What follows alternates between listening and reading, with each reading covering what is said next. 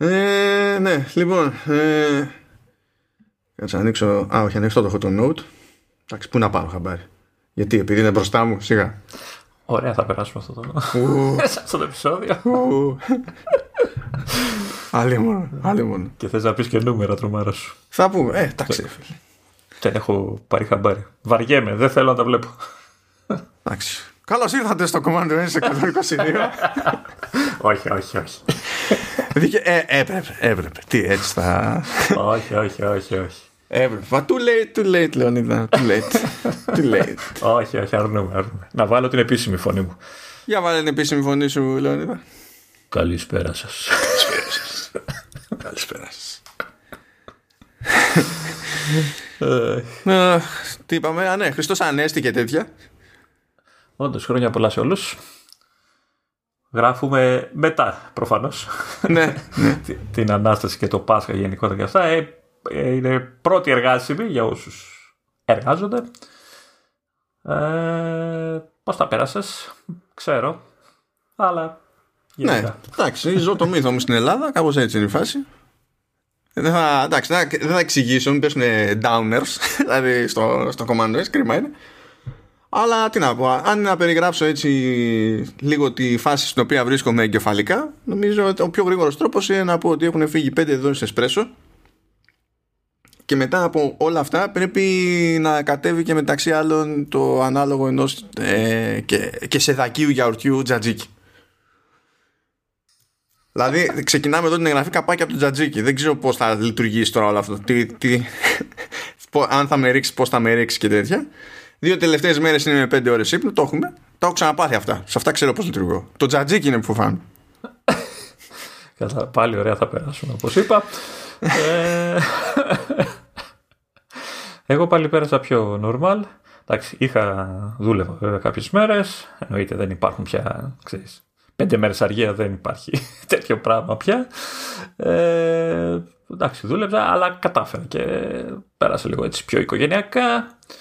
Πέρασαν κάτι σαλάτες, κάτι φρουτάκια. Φύγανε, κάτσαν τα υπόλοιπα και τα έφαγα.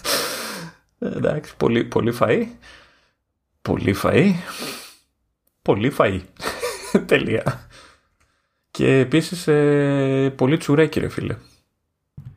Εντάξει, λογικό δεν είναι και αυτό.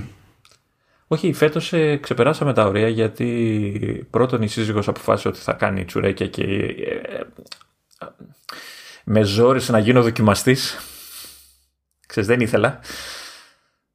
Και εκεί που πήγαμε τέλος πάντων σε συγγενείς και αυτά, είχε και άλλα τσουρέκια. Δεν έπρεπε να κάνω μια σύγκριση, να κάνω ένα review, ρε παιδί μου, κάτι. Να έχω μια ολοκληρωμένη. Εντάξει, το κατάλαβα. Έκανες την καρδιά σου μαχλέπι.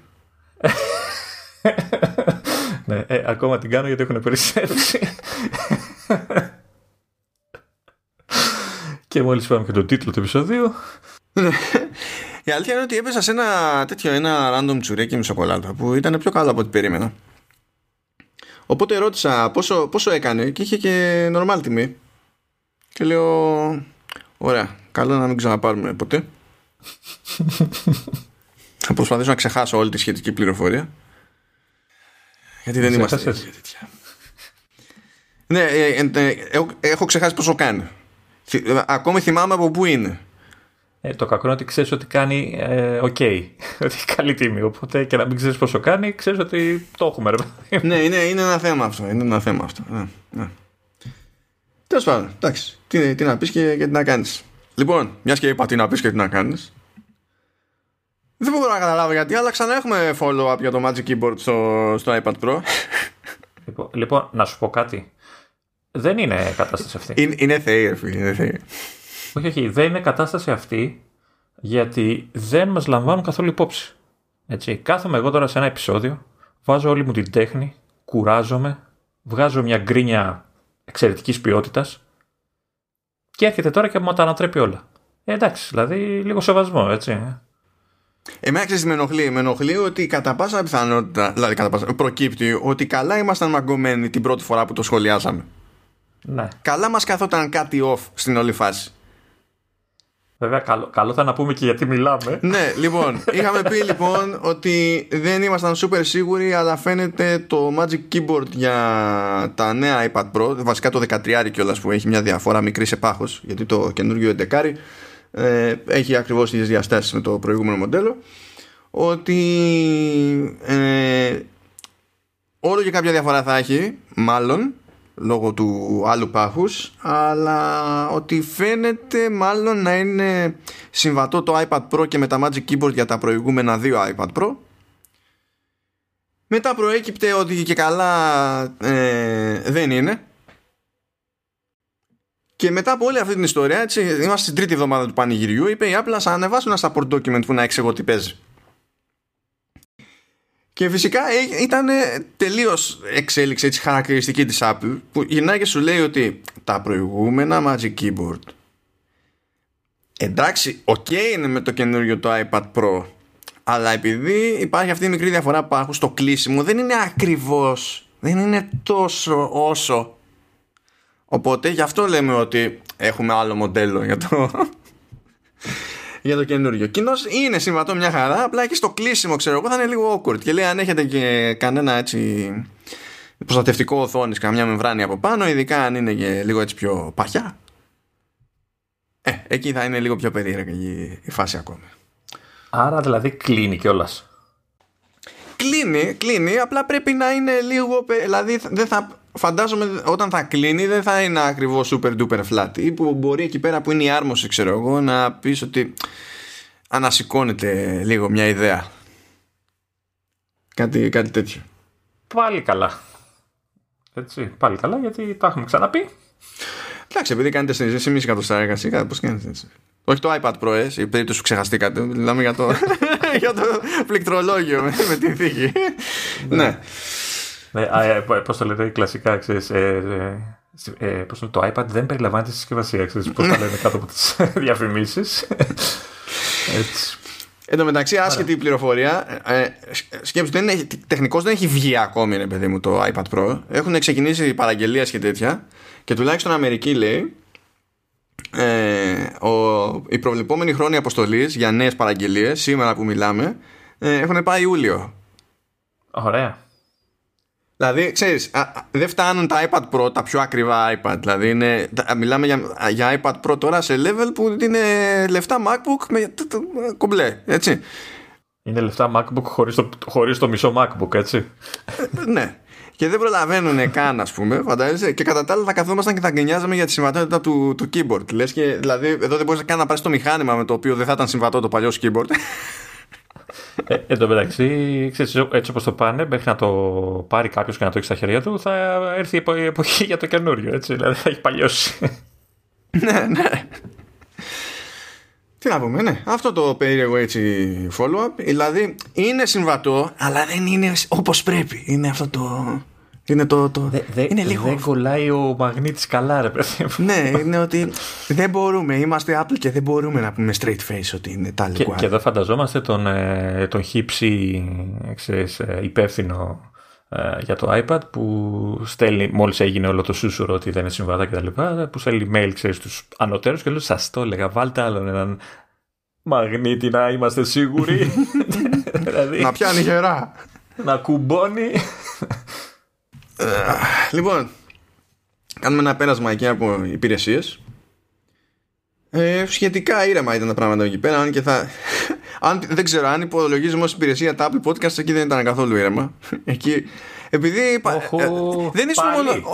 δεν ήσουν ο μόνος που μου είπες ότι περίμενες να γκρινιάξω περισσότερο για Apple Podcasts, και νομίζω ότι για το θράσος που είχατε να μου το πείτε όσοι μου το είπατε αυτό το πράγμα, το είναι για σας αυτό το επεισόδιο. Και έχουμε σεζόν 2. Ναι, γιατί από τότε μέχρι σήμερα γίνανε κι άλλα, τα οποία ήταν above and beyond. Έχει πολύ πλάκα. Πολύ πλάκα για όποιους δεν τα τρώνε στη μάπα, έτσι. Λοιπόν, αλλά πάμε τώρα έτσι μια Apple TV+, καλά κλασικά σημείωση του επεισοδίου που υπάρχουν στο halftoon.fm, θα βρείτε τα τριλεράκια και τα λοιπά και behind the scenes stuff, αυτά τα πετάω απλά εκεί. Πάμε για Apple TV+, πήρε ημερομηνία το Schmigadoon, έχουμε μιλήσει γι' αυτό. Είχε ενθουσιάσει, θυμάμαι, και ο τίτλος. Λοιπόν, βγαίνει 16 Ιουλίου αυτή η σειρά που στην ουσία είναι παροδία musical, Θα δούμε πώς το εννοεί ο ποιητής όταν έρθει η ώρα. Οπότε κάτι σχετικά χαρούμενο μέσα στη μέση του Ιουλίου. Φαντάζεσαι να συμπέσει με το επόμενο κύμα παραδόσεων iPad Pro. Ορίστε, ταπεινά. Να, θα έχεις και θα χαίρεσαι κιόλας. Ναι, θα έχετε δύο λόγους. Δηλαδή, δώσατε 2.000 ευρώ για iPad Pro. Ορίστε. Εδώ θα απολαύσετε καλύτερα το streaming του Schmigadoon!. Ορίστε, τέλειο. Ιδανικά. Just in time.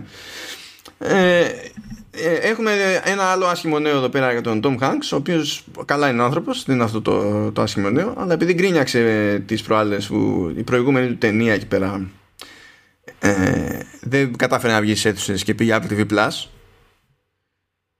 θα το ξαναπάθει αυτό το πράγμα, διότι ήταν να βγάλει μια άλλη ταινία, το Finch, έτσι λέγεται ταινία, που είναι και παραγωγή στη Samblin Entertainment που είναι του Spielberg. Αλλά θα ήταν τέτοιο, θα έβγαινε από τη Universal σε αίθουσες. Τώρα που τέτοια τύχη, κλάφτα, και έχω σε φράγκο η Apple και θα σκάσει η ταινία στο Apple TV+. Δεν έχουμε τώρα ημερομηνία, σχετικό είναι αυτό, θα δούμε.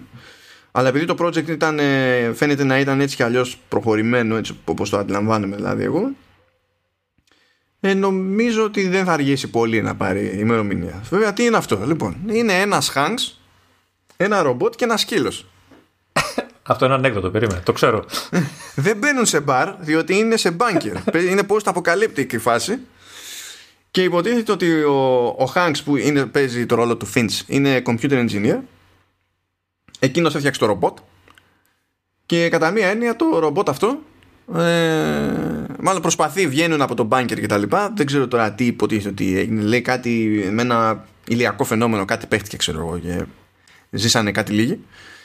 Και ο Hanks λοιπόν έχει φτιάξει ένα ρομπότ και βγαίνουν από το μπάνκερ και πηγαίνουν, έρχονται, ξέρω εγώ, στην Αμερικανική Δύση και προσπαθεί να μάθει στο ρομπότ πράγματα, ξέρω εγώ, για τη ζωή γενικότερα, τι έχει νόημα, τι δεν έχει νόημα να απολαμβάνει και δεν ξέρω και εγώ τι, ώστε να είναι σε θέση το ρομπότ όταν θα πεθάνει πια ο Finch να φροντίσει το σκύλο. Όλα για το σκύλο δηλαδή. Όλη βάση είναι για το σκύλο, ναι. Υποτίθεται τώρα ότι καταλάβατε, κατάλαβα και εγώ. Βέβαια, ο σκηνοθέτης που είναι και executive producer είναι ο Miguel Sapochnik, που βλέπω εδώ το deadline έχει μια πολύ καλά επιλεγμένη λεπτομέρεια. Έχει σκηνοθετήσει πολλά επεισόδια Game of Thrones και αυτό που θα θυμάται ευκολότερα ο κόσμος είναι από την 6η σεζόν τη μάχη, τέλος πάντων, το Battle of the Bastards, που ήταν όντως πολύ καλά γυρισμένη αυτή η μάχη. Ήταν από τα highlights και γι' αυτό έχει βραβευτεί κιόλας. Δηλαδή γι' αυτό το επεισόδιο έχει πάρει Emmy ο Sapochnik.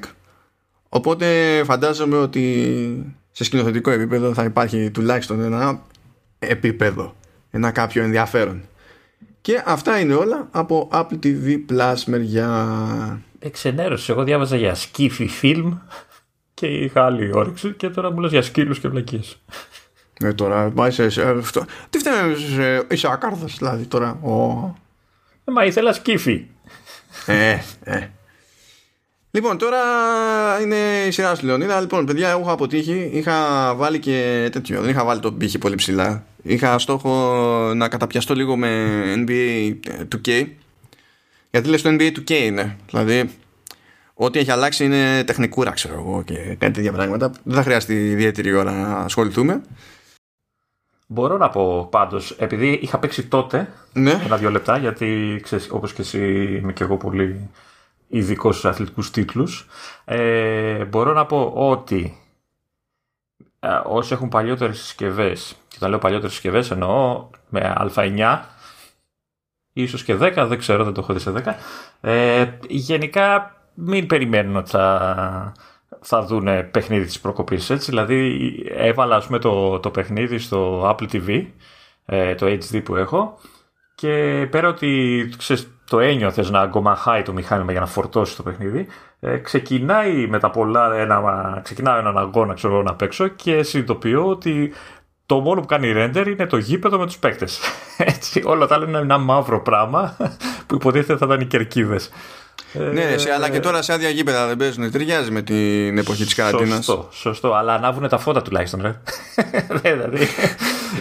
Παρ' όλα αυτά, κατάφερα και το είδα και σε Α12 και εντάξει, καμία σχέση κτλ. Σαν παιχνίδι, έτσι λίγο που το είδα, δεν κακό. Δεν νομίζω ότι είναι η κλασική έκδοση που βλέπουμε στις κονσόλες, γιατί νομίζω ότι το λέει Arcade, αν θυμάμαι καλά. Το Arcade, το Edition το λέει λόγω του Apple Arcade, ότι είναι η έκδοση για το Apple Arcade. Είναι πάντως, δηλαδή αν έχει κάποιος τη συσκευή που το αντέχει, νομίζω, και του αρέσουν τέτοιου είδους παιχνίδια, νομίζω ότι δεν θα μείνει δυσαρεστημένος. Απλά και εγώ, επειδή υποτίθεται ότι ασχολήθηκα με το άλλο παιχνίδι που δεν μου κάτσε όσο ήθελα και εμένα, γιατί έλεγα ότι λόγω των ημερών θα έχω παρέα, αλλά δεν έκατσε να παίξουμε έτσι όλοι μαζί κτλ. Το είδα λίγο το NBA, ωραία γραφικά όταν έχεις της συσκευή. Οι παλιότερες συσκευές θα ακομαχήσουν. Τώρα, το άλλο παιχνίδι που είπαμε να πιάσουμε, να πιάσω εγώ μάλλον, είναι το SongPop Party. Για πάμε. Πάρταρες, Λεωνίδα. Πάρταρα, με την πάρτι μου όμως. Είναι πολύ απλή περιγραφή του. Ένα παιχνίδι τρίβια που βασίζεται στη μουσική. Δηλαδή παίζει ένα κομμάτι, παίζει ένα κομμάτι και εσύ καλείσαι να αναγνωρίσεις είτε τον τίτλο του κομματιού, είτε τον καλλιτέχνη, το συγκρότημα που παίζει κτλ. Την ώρα που παίζει σου εμφανίζονται 4 επιλογές και υποτίθεται ότι επιλέγεις αυτή που πιστεύεις ότι είναι σωστή.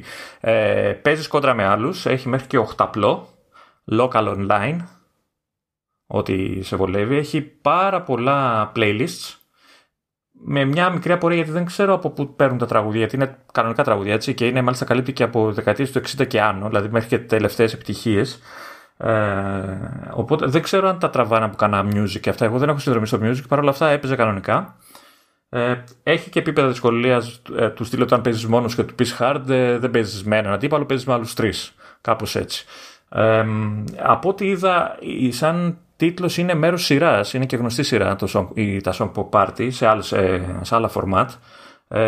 Γενικά έχουν θετικές εντυπώσεις. Όντως είναι απλό και ωραίο, δηλαδή δεν έχεις παρεούλα. Έχει φάση, γιατί παίζει ο καθένας, ακούει εδώ η μουσικούλα, γίνεται ο χαβαλές ποιος θα πατήσει πρώτος, γιατί πετράει και το ποιος θα πατήσει πρώτος την απάντηση, πέρα από ότι πρέπει να είναι σωστή κτλ.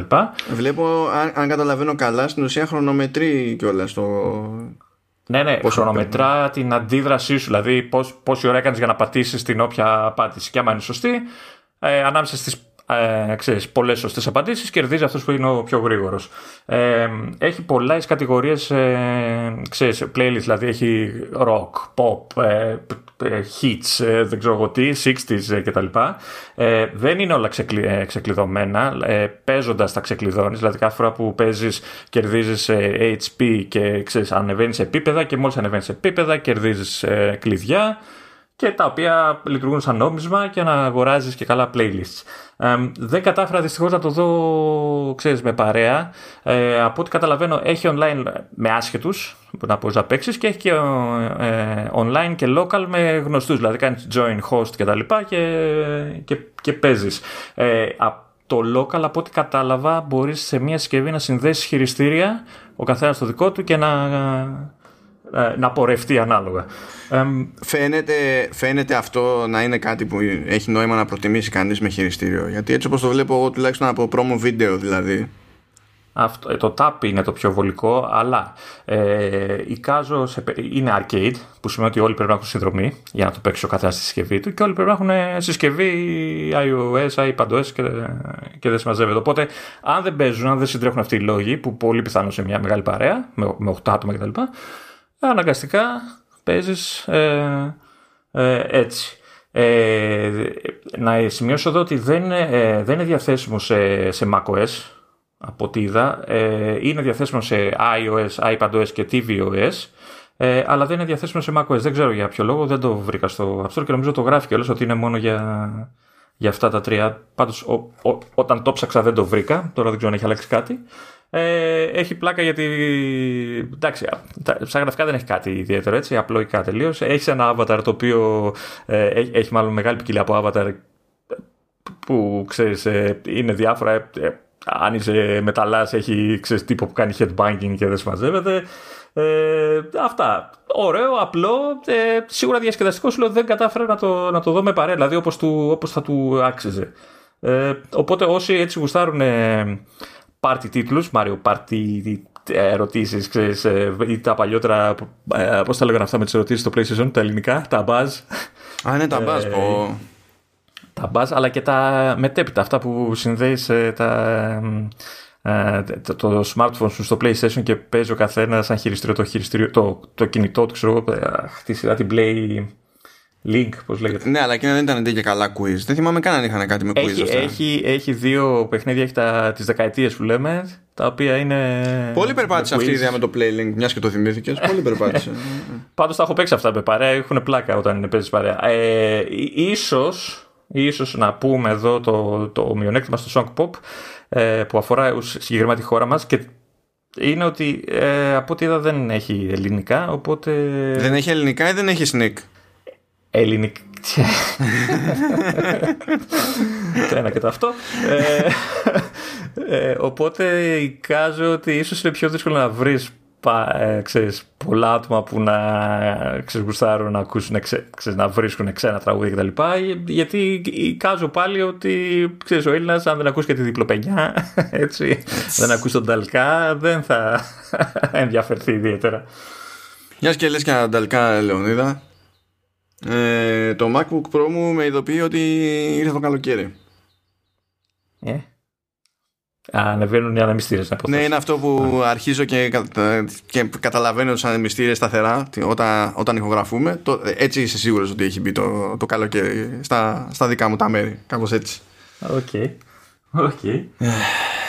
Όχι, δεν έχεις παράπονο, έτσι. Κάλυψα και σένα και εμένα, έτσι. Είδες τι. Ναι, η αλήθεια είναι. Γιατί εντάξει, είχα όντως σκοπό να ασχοληθώ με NBA 2K, αλλά παιδιά δεν υπήρχε. Απλά δεν υπήρχε ελπίδα. Αστερίσκουσε το NBA 2K, εντάξει, παίζει με touch, αλλά εντάξει τώρα.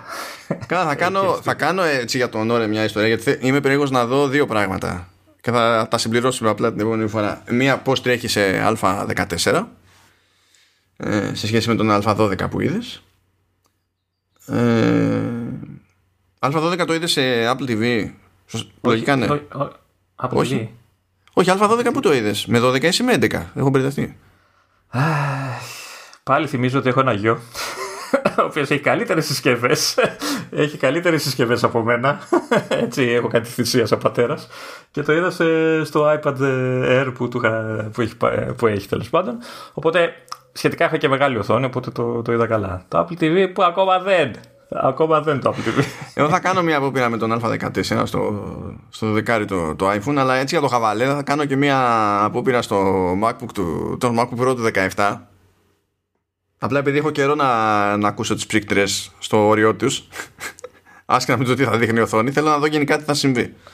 Πάντως στο Apple TV είχε πολύ πλάκα. Δηλαδή γέλαγα, το βλέπα και γέλαγα. Την έκανε render την πλάκα, άντυχε. Μιλάμε, ζοριζόταν να κάνεις κλικ, να μπεις από το μενού, να ξεκινήσεις να πατάς. Έτσι, έτσι, optimized φίλος. Παντού και πάντα. Παρ' όλα αυτά, το ίδιο το παιχνίδι, δηλαδή ο αγώνας, την πάλευε, επειδή δεν ζωγράφιζε τίποτα άλλο, έτσι, ήταν οι παίχτες. Πάλι καλά, εντάξει. Λοιπόν, έτσι, να πάμε λίγο παρακάτω. Σκάσανε κάτι update. Είναι 14.5.1 σε iOS και iPadOS, 11.3.1 σε macOS, 7.4.1 σε watchOS. Αυτά είναι πατσάκια που δεν είχαν περάσει από τις beta και είναι ξέχωρη υπόθεση. Βγήκανε εκτάκτως γιατί έπρεπε να αντιμετωπιστούν κάποιες ευπάθειες της μηχανής WebKit που χρησιμοποιεί ο Safari. Διότι μπορούσαν, τέλος πάντων, υποσυνθήκη να επιτρέψουν την εκτέλεση οποιοδήποτε είδους κώδικα, και ήταν για αρκετό καιρό εκεί έξω, και λέει και η Apple ότι μπορεί να έχουν προλάβει, τέλος πάντων, να αξιοποιήσουν και αυτές τις ευπάθειες στο μεσοδιάστημα μέχρι να ασχοληθεί να βγάλει το fix. Οπότε γενικά, αν σας έσκασε το update και το παίζετε βαριά πεπόνια του στήλου, εντάξει, τώρα τελευταία έκανα update, πάλι αυτή την ιστορία κάνω, και γιατί με ενοχλεί και έχει βγάλει και τον άσο στο εικονίδιο. Γενικά κάντε το, Και το ίδιο ισχύει και για εσάς που είστε σε παλαιότερες εκδόσεις για τον αλφαβήτα λόγο. Δηλαδή ήταν τόσο σοβαρή ευπάθεια που έβγαλε updates και προς τα πίσω. Έχει βγάλει δηλαδή iOS 12.5.3. Νομίζω ότι έκανε, διάβασα ότι έκανε και ξεχωριστό update για το Σαφάρι μόνο του. Πήγε τον 14.1. Εκτός αν... Ναι. Και αυτό. Γιατί ο 14.1 βγαίνει ας πούμε και σε Καταλίνα και τέτοια ως ξεχωριστό installation. Και σκάνε εκεί πέρα γενικά updates. Επίσης να πω ότι, ότι κάνει, διορθώνει και κάποιο προβληματάκι με το app tracking, κάτι με τις ειδοποιήσεις και όλα αυτά που δεν έσκακαν, νομίζω διορθώνει και κάτι τέτοιο το patch πέρα από τα securities που είπες τα... Πάντως επειδή μου είπε και ποιος μου το λέγει, νομίζω ο Δημήτρης ο Μπίζας του Oversteer, μου έλεγε ότι δεν τους κάνανε πολλές ειδοποιήσεις τέτοιες όταν πέρασε το update.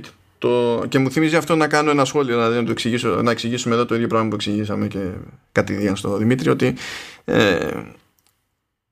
από μια ημερομηνία και έπειτα, για να περάσει από το App Review και να φτάσει στο App Store update εφαρμογής, έπρεπε να εφαρμόζει το σύστημα ATT για το App Tracking. Αν όμως αυτό το διάστημα δεν έχει κάνει κάποιος developer submit κάποιου update και έχει μείνει σε έκδοση που είχε προλάβει, είχε βγάλει πριν την προθεσμία αυτή που είχε θέσει η Apple, τότε εκ των πραγμάτων δεν βγάζει ειδοποίηση. Αλλά στο επόμενο update θα πρέπει να κάνει ο developer, υποχρεούται να υποστηρίξει αυτό το σύστημα και άρα να ζητήσει όταν έρθει η ώρα την άδεια από το χρήστη. Επίσης υπάρχει περίπτωση, γιατί εγώ το έπαθα αυτό, εμένα δεν μου βγάλε πουθενά καμία ερώτηση, και εμένα η αλήθεια είναι ότι μου βγάλε μόνο μία και δεν μπορούσα να φανταστείς και ποια. Έλα τώρα κι εσύ. Ποια. Αυτοί που φοβούνται ότι μπορεί να μην μας προσφέρουν την ιδέα τους δωρεάν έτσι και συνεχιστεί αυτή η υπόθεση. Όχι. Όχι. Αυτή περίμενα, αλλά αυτή διάψω ότι θα κάνουν καμιά 10 μέρες. Το σκέφτονται ακόμα. Πώς θα το πούνε. Φίλε, το Viber, στο άσχετο.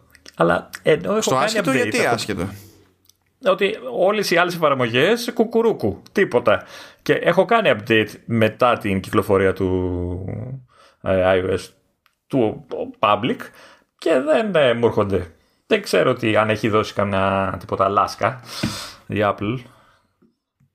Κοίτα, να σου πω κάτι. Εξαρτάται για το τι πολιτική είχαν προηγουμένως. Γιατί αν κάποια εφαρμογή δεν χρησιμοποιούσε τα συστήματα που προσπαθεί να μπλοκάρει η Apple, για τα οποία σε ρωτάει, τότε. Όλες. Γιατί όλες δεν νομίζω πια τόσο. Τόσο αθώος είναι όλες οι εφαρμογές μου. Όχι, ρε παιδί μου. Απλά θέλω να πω, υπάρχουν και τέτοια παραδείγματα. Εγώ όμως έπαθα πλάκα άλλη που ήταν λογικό να ισχύει, αλλά φυσικά δεν υπήρχε περίπτωση να το θυμηθώ. Παλαιότερα. Ναι. Δεν θυμάμαι καν σε ποια έκδοση ακριβώς είχε γίνει αυτό. Είχε μπει ένας διακόπτης γενικός στα private settings που μπορούσες να τον γυρίσεις και αυτό να μην αφήνει καν την εφαρμογή να σου ρωτάει. Να ρίχνει κατευθείαν άκυρο. Νομίζω υπάρχει αυτό. Είναι ακόμα. Ναι, είναι εκεί. Το θέμα είναι ότι εγώ το είχα γυρίσει από πριν. Τον έχεις κλείσει ουσιαστικά. Είναι λίγο περίεργος αυτός ο διακόπτης, έτσι. Ναι. Είναι λίγο περίεργος. Εντάξει. Και οπότε παίζανε άκυρα στον αυτόματο και φυσικά δεν θυμόμουν εγώ ότι είχα χρησιμοποιήσει αυτό το διακόπτη. Εννοείται. Είναι λίγο περίεργος αυτός ο διακόπτης, γιατί όταν είναι ενεργός, το σύστημα σε ρωτάει, ή μάλλον οι εφαρμογές σε ρωτάνε, μπλα μπλα. Όταν είναι σβηστός, δεν σημαίνει ότι απενεργοποιείς το app tracking, έτσι, όλο αυτό το πράγμα που κάνει η Apple, αλλά απλά του λες εκ των προτέρων με ρωτάς, όχι. Τελεία. Αυτό σημαίνει. Αλλά έτσι όπως ανοίγει, σβήνει και αυτά, είναι λίγο μπέρδεμα. Δηλαδή θα σκαλώσει κάποιος που θα διαβάσει την περιγραφή. Και επίσης αυτό που διάβαζα και νομίζω ισχύει είναι ότι μέχρι οι εφαρμογές να κάνουν τα απαραίτητα update και να αρχίσουν να ρωτάνε, η Apple μπλοκάρει αυτόματα από μόνη της όλο αυτό το πράγμα χωρίς να ρωτάει τίποτα. Δηλαδή αν η εφαρμογή δεν έχει ενημερωθεί, απλά δεν κάνει tracking. Το κλείνει. Και περιμένουμε τώρα να δούμε, γιατί δεν ξέρω, και αυτό το bug που φτιάξαμε τώρα με το 0,1 διορθώνει και τέτοια θεματάκια. Πάντως, μια και κάναμε την έμεση αναφορά, σκάνε σιγά σιγά ειδοποιήσεις στις εφαρμογές του Instagram και του Facebook ότι, παιδιά, κοιτάξτε να δείτε, η Apple κάνει αυτό και αυτό και χρησιμοποιούμε τα δεδομένα για αυτό και αυτόν τον σκοπό, και θα θέλαμε να συνεχίσετε να μας δίνετε την άδεια να τα χρησιμοποιούμε αυτά τα δεδομένα, διότι διαφορετικά θα... Εντάξει, έτσι μένουν δωρεάν οι υπηρεσίες μας. Το ψέμα του ίδιου. Τι εννοείς? Το ψέμα του ίδιου. Κάτι πρέπει να τρώνε και αυτοί οι άνθρωποι. Λοιπόν, ναι. Να πούμε τώρα από τι φάσεις, να δούμε από τι φάσεις έχει περάσει αυτή η εταιρεία σε αυτό το ζήτημα.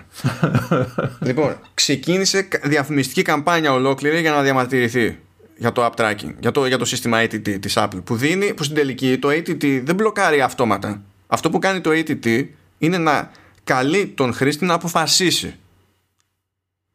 Φαντάσου, Λεωνίδα, τι θα είχε γίνει, έτσι, και αυτό που έκανε η Apple ήταν να ρίχνει άκυρα μόνη της και να μην σου δίνει καν το περιθώριο ως χρήστης, ξέρω εγώ, να το σκεφτείς, απλά να ρίχνει άκυρα παντού. Αλλά για το θράσος που είχε να σε ρωτάει η Apple, φίλε Λεωνίδα, τα είχε πάρει κρανίο Facebook. Και έλεγε κιόλας ότι θα πάθουν ζημιά οι μικρές επιχειρήσεις, γιατί θα πέσει η ακρίβεια των διαφημίσεων, θα ανέβει το κόστος διαφήμισης για το ίδιο, τέλος πάντων, αποτέλεσμα που θέλει να πετύχει κάποιος με την όποια διαφήμιση, και η καιρή είναι δύσκολη και τα λοιπά. Μετά βγάζει αποτελέσμα τριμήνου η εταιρεία και λέει ότι εντάξει, λέει, δεν προβλέπεται να έχει ιδιαίτερη επίπτωση σε εμάς, λέει, αυτό το σύστημα. Και μετά βγάζει και αυτή την ειδοποίηση και λέει ότι άμα θέλετε να συνεχίσουν να είναι δωρεάν οι υπηρεσίες μας για τις απολύτες, καλό είναι. Δηλαδή, πόσο πιο ψέμα, πόσο πιο δούλεμα. Εγώ ξέρω πάντως ότι και η Google και η Facebook ήδη κάνουν εσωτερικά κινήσεις και βρίσκουν εναλλακτικές και προτείνουν σε διαφημιζόμενους. Η Google, επειδή η εναλλακτική που έχει προτείνει και την έχει σε beta testing, λέγεται Flock. Λοιπόν, όλοι οι browsers που χρησιμοποιούν την ίδια μηχανή με την Google αρνήθηκαν να χρησιμοποιήσουν το σύστημα, έχουν κάνει update για να τον μπλοκάρουν. Και η δοκιμή της Google δεν τρέχει καν στην Ευρώπη, διότι όσοι έχει αυτό το σύστημα, κατά πάσα πιθανότητα παραβιάζει το GDPR. Καταλαβαίνεις, από εκεί και μόνο. Γιατί μεγάλη επιτυχία μιλάμε που θα έχει αυτή η εναλλακτική. Έτσι το καταλαβαίνεις. Απλά αυτό. Πέρα από αυτό πάντως, εγώ είδα, μου έχουν περάσει οδηγίες που τους λένε εξής εναλλακτικούς τρόπους στους διαφημιζόμενους τώρα που ενδιαφέρονται, πώς να κινηθούν. Εντάξει, το είχαμε πει ότι δεν θα γλιτώσουμε από όλο αυτό τελείως, αλλά είναι πολύ καλό και σωστό βήμα, μάλλον βήμα προς τη σωστή κατεύθυνση αυτό το πράγμα που έχει κάνει η Apple. Και τώρα αν κλείσουμε το Facebook και αρχίζουν να το χρεώνουν το Facebook, νομίζω θα χάσουν πολύ περισσότερα, έτσι. Δηλαδή, το ότι πέφτει η ακρίβεια της διαφήμισης, πέφτει η ακρίβεια της διαφήμισης, έτσι. Δεν είναι ότι... Δηλαδή, και προφανώς όταν... Ακόμα και εμείς, άμα θέλουμε να βάλουμε μια διαφήμιση, μας συμφέρει να είναι πιο ακριβής διαφήμιση, σωστά. Να. Οπότε το καταλαβαίνω αυτό το πράγμα. Αλλά αυτές οι κορώνες που παίζουν, δηλαδή είναι το ίδιο πράγμα που έχω πει χιλιάδες φορές και σε αυτό το podcast, ότι ναι, άλλο αυτό, άλλο το να κρατάνε στάση οι διαφημιστικές του στυλ του φάγαμε τον μπιφτέκι και τον μπιφτέκι αυτό ήταν δικό τους και πώς τολμάμε. Είναι μεγάλη απόσταση ανάμεσα στα στάδιο, γιατί δεν έχουν περάσει καν από το στάδιο του δείξτε κατανόηση. Είναι φάση κάτσε ρε φιλάρα και εγώ τα χρειάζομαι αυτά. Ναι, αλλά είναι δικά μου.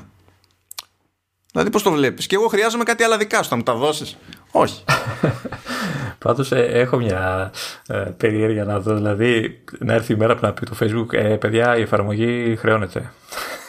Για να την χρησιμοποιήσετε θα πρέπει να πληρώσετε, είτε ξέρεις, με μιας, είτε συνδρομή. Μηδέν χρήστες την άλλη μέρα, έτσι. Ούτε καν, Λεωνίδα. Έτυχε αυτές τις μέρες να διαβάζω για μια έρευνα για την αμερικανική αγορά που έλεγε ότι το 46% των ερωτηθέντων σε διάφορες ηλικίες, εντάξει, αλλά και στις πιο νέες ηλικίες, δεν είναι δηλαδή ότι το βλέπουν κάπως, ξέρω, γυρότεροι, το 46% των ερωτηθέντων έλεγαν ότι θα πλήρωναν για social media χωρίς tracking. Και όταν το νούμερο είναι 46%, εκεί υπάρχει business, Λεωνίδα. Είναι θέμα χρόνου. Απλά ας το λέω, έτσι. Υπάρχει business. Δεν είναι το 4,6%, είναι το 46%. Υπάρχει business, είναι ξεκάθαρο. Ναι, δεν θα πλήρωνα. Η αλήθεια είναι. Και εγώ θα πω το εξής. Θα βρεθεί τρόπος σε επίπεδο mainstream τελείως, έτσι, να έχουμε social media επιπληρωμή και να προτιμά ο κόσμος και δεν θα μπει η Apple να μας τα πάρει. Δεν μπορώ να καταλάβω πώς λειτουργούμε αυτό. Αλλά θα είναι αστείο, διότι είναι ξεκάθαρο ότι θα αποτύχει. Δεν έχει ιδέα. Δηλαδή, αν για ένα πράγμα έχει λιγότερο ιδέα από το gaming, είναι αυτό. Είναι τα social media. Yeah. Και με πρόλαβες. Θα σου έλεγα θα συνδέσει και το gaming και θα. Ναι. Είδα λοιπόν αυτή την έρευνα από τη μία και είδα και κάτι άλλο το οποίο ήταν πάρα πολύ αστείο. Είχε κάτι πρόσφατα περιστατικά εκεί πέρα που ζορίστηκε το moderation του Facebook να κατεβάσει κάτι post που είχαν εκριθεί παράνομα και τέτοια. Χρειάστηκαν μια εβδομάδα, ρε παιδί μου, για να το πάρουν απόφαση. Αλλά ξέρεις γιατί πράγματα δεν χρειάστηκαν ολόκληρη εβδομάδα, Λεωνίδα? Και λέγανε το μεταξύ, επειδή τους λέγανε γιατί καθυστέρησαν σε άλλες περιπτώσεις, λένε ότι εντάξει, τα συστήματά μας δεν είναι τέλεια και είναι και ο άνθρωπος μες στη μέση, στη μέρος της διαδικασίας, και γίνονται και λάθη καμιά φορά κτλ. Οπότε μπορεί να μας πάρει παραπάνω, αλλά προσπαθούμε κτλ. Σε χρόνο μηδέν, σε μία μέρα, Λεωνίδα, βγήκε καμπάνια του Signal, διαφημιστική καμπάνια σε Facebook και Instagram, όπου τι έκανε? Η διαφήμιση ήταν δυναμική και προέβαλε κάποιες πληροφορίες σε σένα που τη βλέπεις, τις οποίες τράβαγε από τα δεδομένα που έχει η πλατφόρμα για σένα. Ωραία. Και είχε κάτι κουφές πληροφορίες, ρε παιδί μου. Δηλαδή κάποια πράγματα που δεν υπολογίζεις ότι θα έχει βγει συμπέρασμα τέτοιο και κάπου θα είναι αποθηκευμένο και θα έχει προκύψει. Όχι και καλά κάτι super duper προσωπικό, ευαίσθητη πληροφορία, αλλά κάτι τόσο παράπλευρες, ρε παιδί μου, εντυπώσεις που έχει το social graph, ας πούμε, που χρησιμοποιεί Facebook, που δεν θεωρείς αυτονόητο, ρε παιδί μου, ότι έχει βγει συμπέρασμα. Σε μία μέρα όχι απλά έριξε άκυρος διαφήμιση, μπλόκαρε το διαφημιστικό λογαριασμό του Signal. Εκεί λειτουργήσαν όλα τα συστήματα σωστά. Δεν είχε κάνει λάθος ο άνθρωπος. Που πλήρωνε το Signal, έτσι, για να μπει διαφήμιση. Τη Facebook πλήρωνε το Signal. Λες εντάξει. Εκεί πέρα δεν ήταν. Το είχαμε. Δεν χρειάζεται. Ήμασταν γρήγοροι. Λοιπόν. Ωραία. Τι έχω εδώ? Apple Podcast. Τέλεια. Όχου πάλι. Ορίστε. Σου δίνεται άλλη μια ευκαιρία να μας βγάλεις σαν προπρόσωπους. Θέλω γκρίνια καλής ποιότητας. Λοιπόν, έχουμε πολλά αστεία, έτσι. Εμείς ήμασταν τσιτωμένοι με διάφορα ζητήματα που είχαμε και στο καινούριο backend που το βλέπουν οι podcasters, αλλά και με την εφαρμογή. Όχι εγώ. Βλέπω όμως μετά μια σώμα εκεί στο Mac Rumors που λέει Users despair at Apple Podcasts after iOS 14.5 update. Και άρχισα να διαβάζω και πράγματα. Στο στείλα εγώ, νομίζω, αυτό το λέω. Ναι. Και διαβάζω και πέρα στα παράπονα και πράγματα που ευτυχώς δεν μου είχαν τύχει καν. Και λέω, δηλαδή είναι ακόμα χειρότερα από αυτό που με έχει εκνευρίσει. Είναι ακόμα χειρότερα. Και τέλος πάντων είναι διάφορα τα θέματα. Άλλοι είχαν ζήτημα να συγχρονίσουν τα playheads. Δηλαδή να ακούσουν σε μία συσκευή και μετά να ανοίξουν σε άλλη συσκευή και να μπορούν να συνεχίσουν από εκεί που είχαν μείνει στο εκάστοτε επεισόδιο. Που ευτυχώς, Χριστέ μου, δεν το είχα αυτό το πρόβλημα, θα είχα τρελαθεί. Αλλά είχαν διάφορα ζητήματα, έτσι. Και βγαίνει η Λεωνίδα μια ανακοίνωση εκεί της Apple και λέει ότι ένα πρόβλημα που αντιμετώπιζαν ορισμένοι χρήστες του Apple Podcasts το έχει αναγνωρίσει η Apple και εργάζεται για να το ισιώσει. Δεν λέει ποιο είναι το πρόβλημα. Υπάρχει ένα πρόβλημα. Ένα πρόβλημα, το οποίο μπορεί να έχει 100 παρακλάδια. Ναι, είναι σαν το καταμάρι, ρε παιδί μου. Προχωράει και τα μαζεύει όλα τα υπόλοιπα. Είναι ένα πρόβλημα απλό, δεν δουλεύει η εφαρμογή. Ναι. Και μετά σκάει ένα update και λέει εντάξει, το πρόβλημα λύθηκε. Πάλι δεν ξέρουμε ποιο είναι το πρόβλημα. Έτσι. Ένα πρόβλημα το έλυσε πάντως, είναι η αλήθεια. Support tickets μόνος μου είχα ανοίξει 2. Που άμα δεν και εγώ ήμουν όλες αυτές τις μέρες, τα είχα κάνει συλλογή ολόκληρη, έτσι, δεν το συζητάμε. Αλλά μόνος μου είχα ανοίξει 2. Δηλαδή ξεκινάμε από αυτό. Σίγουρα δεν ήταν ένα το πρόβλημα. Πιάσαμε τα τελείως βασικά. Αλλά Λεωνίδα, όταν είπε εντάξει, το διορθώσαμε. Πιάνω κάποια στιγμή το τηλέφωνο μου και το νιώθω ζεστό. Δεν υπήρχε κάποιος λόγος όμως να είναι ζεστό. Δεν έκανε κάτι το τηλέφωνο. Πώς είχε πυρετό? Κατά μία έννοια μπορείς να πεις ότι είχε πυρετό. Λέω τι διάλογο είναι αυτό. Έκανα εγώ δύο staff, λέω θα την έχει δει, ξέρω εγώ κάπως. Μπορεί να κάνει κάποιο περίεργο update από πίσω. Μπορεί να κατέβαζε καμιά μπέτα μόνο του και ό,τι να είναι. Τι να σου πω. Σε κάποια φάση όμως μπαίνω, ανοίγω την εφαρμογή podcasts. Και βλέπω ότι στα Unplayed, όπου υπό νορμάλ συνθήκες έπρεπε να μου έδειξε 4 πράγματα, είχε μια λίστα με 349. Και προσπαθούσε να τα κατεβάσει.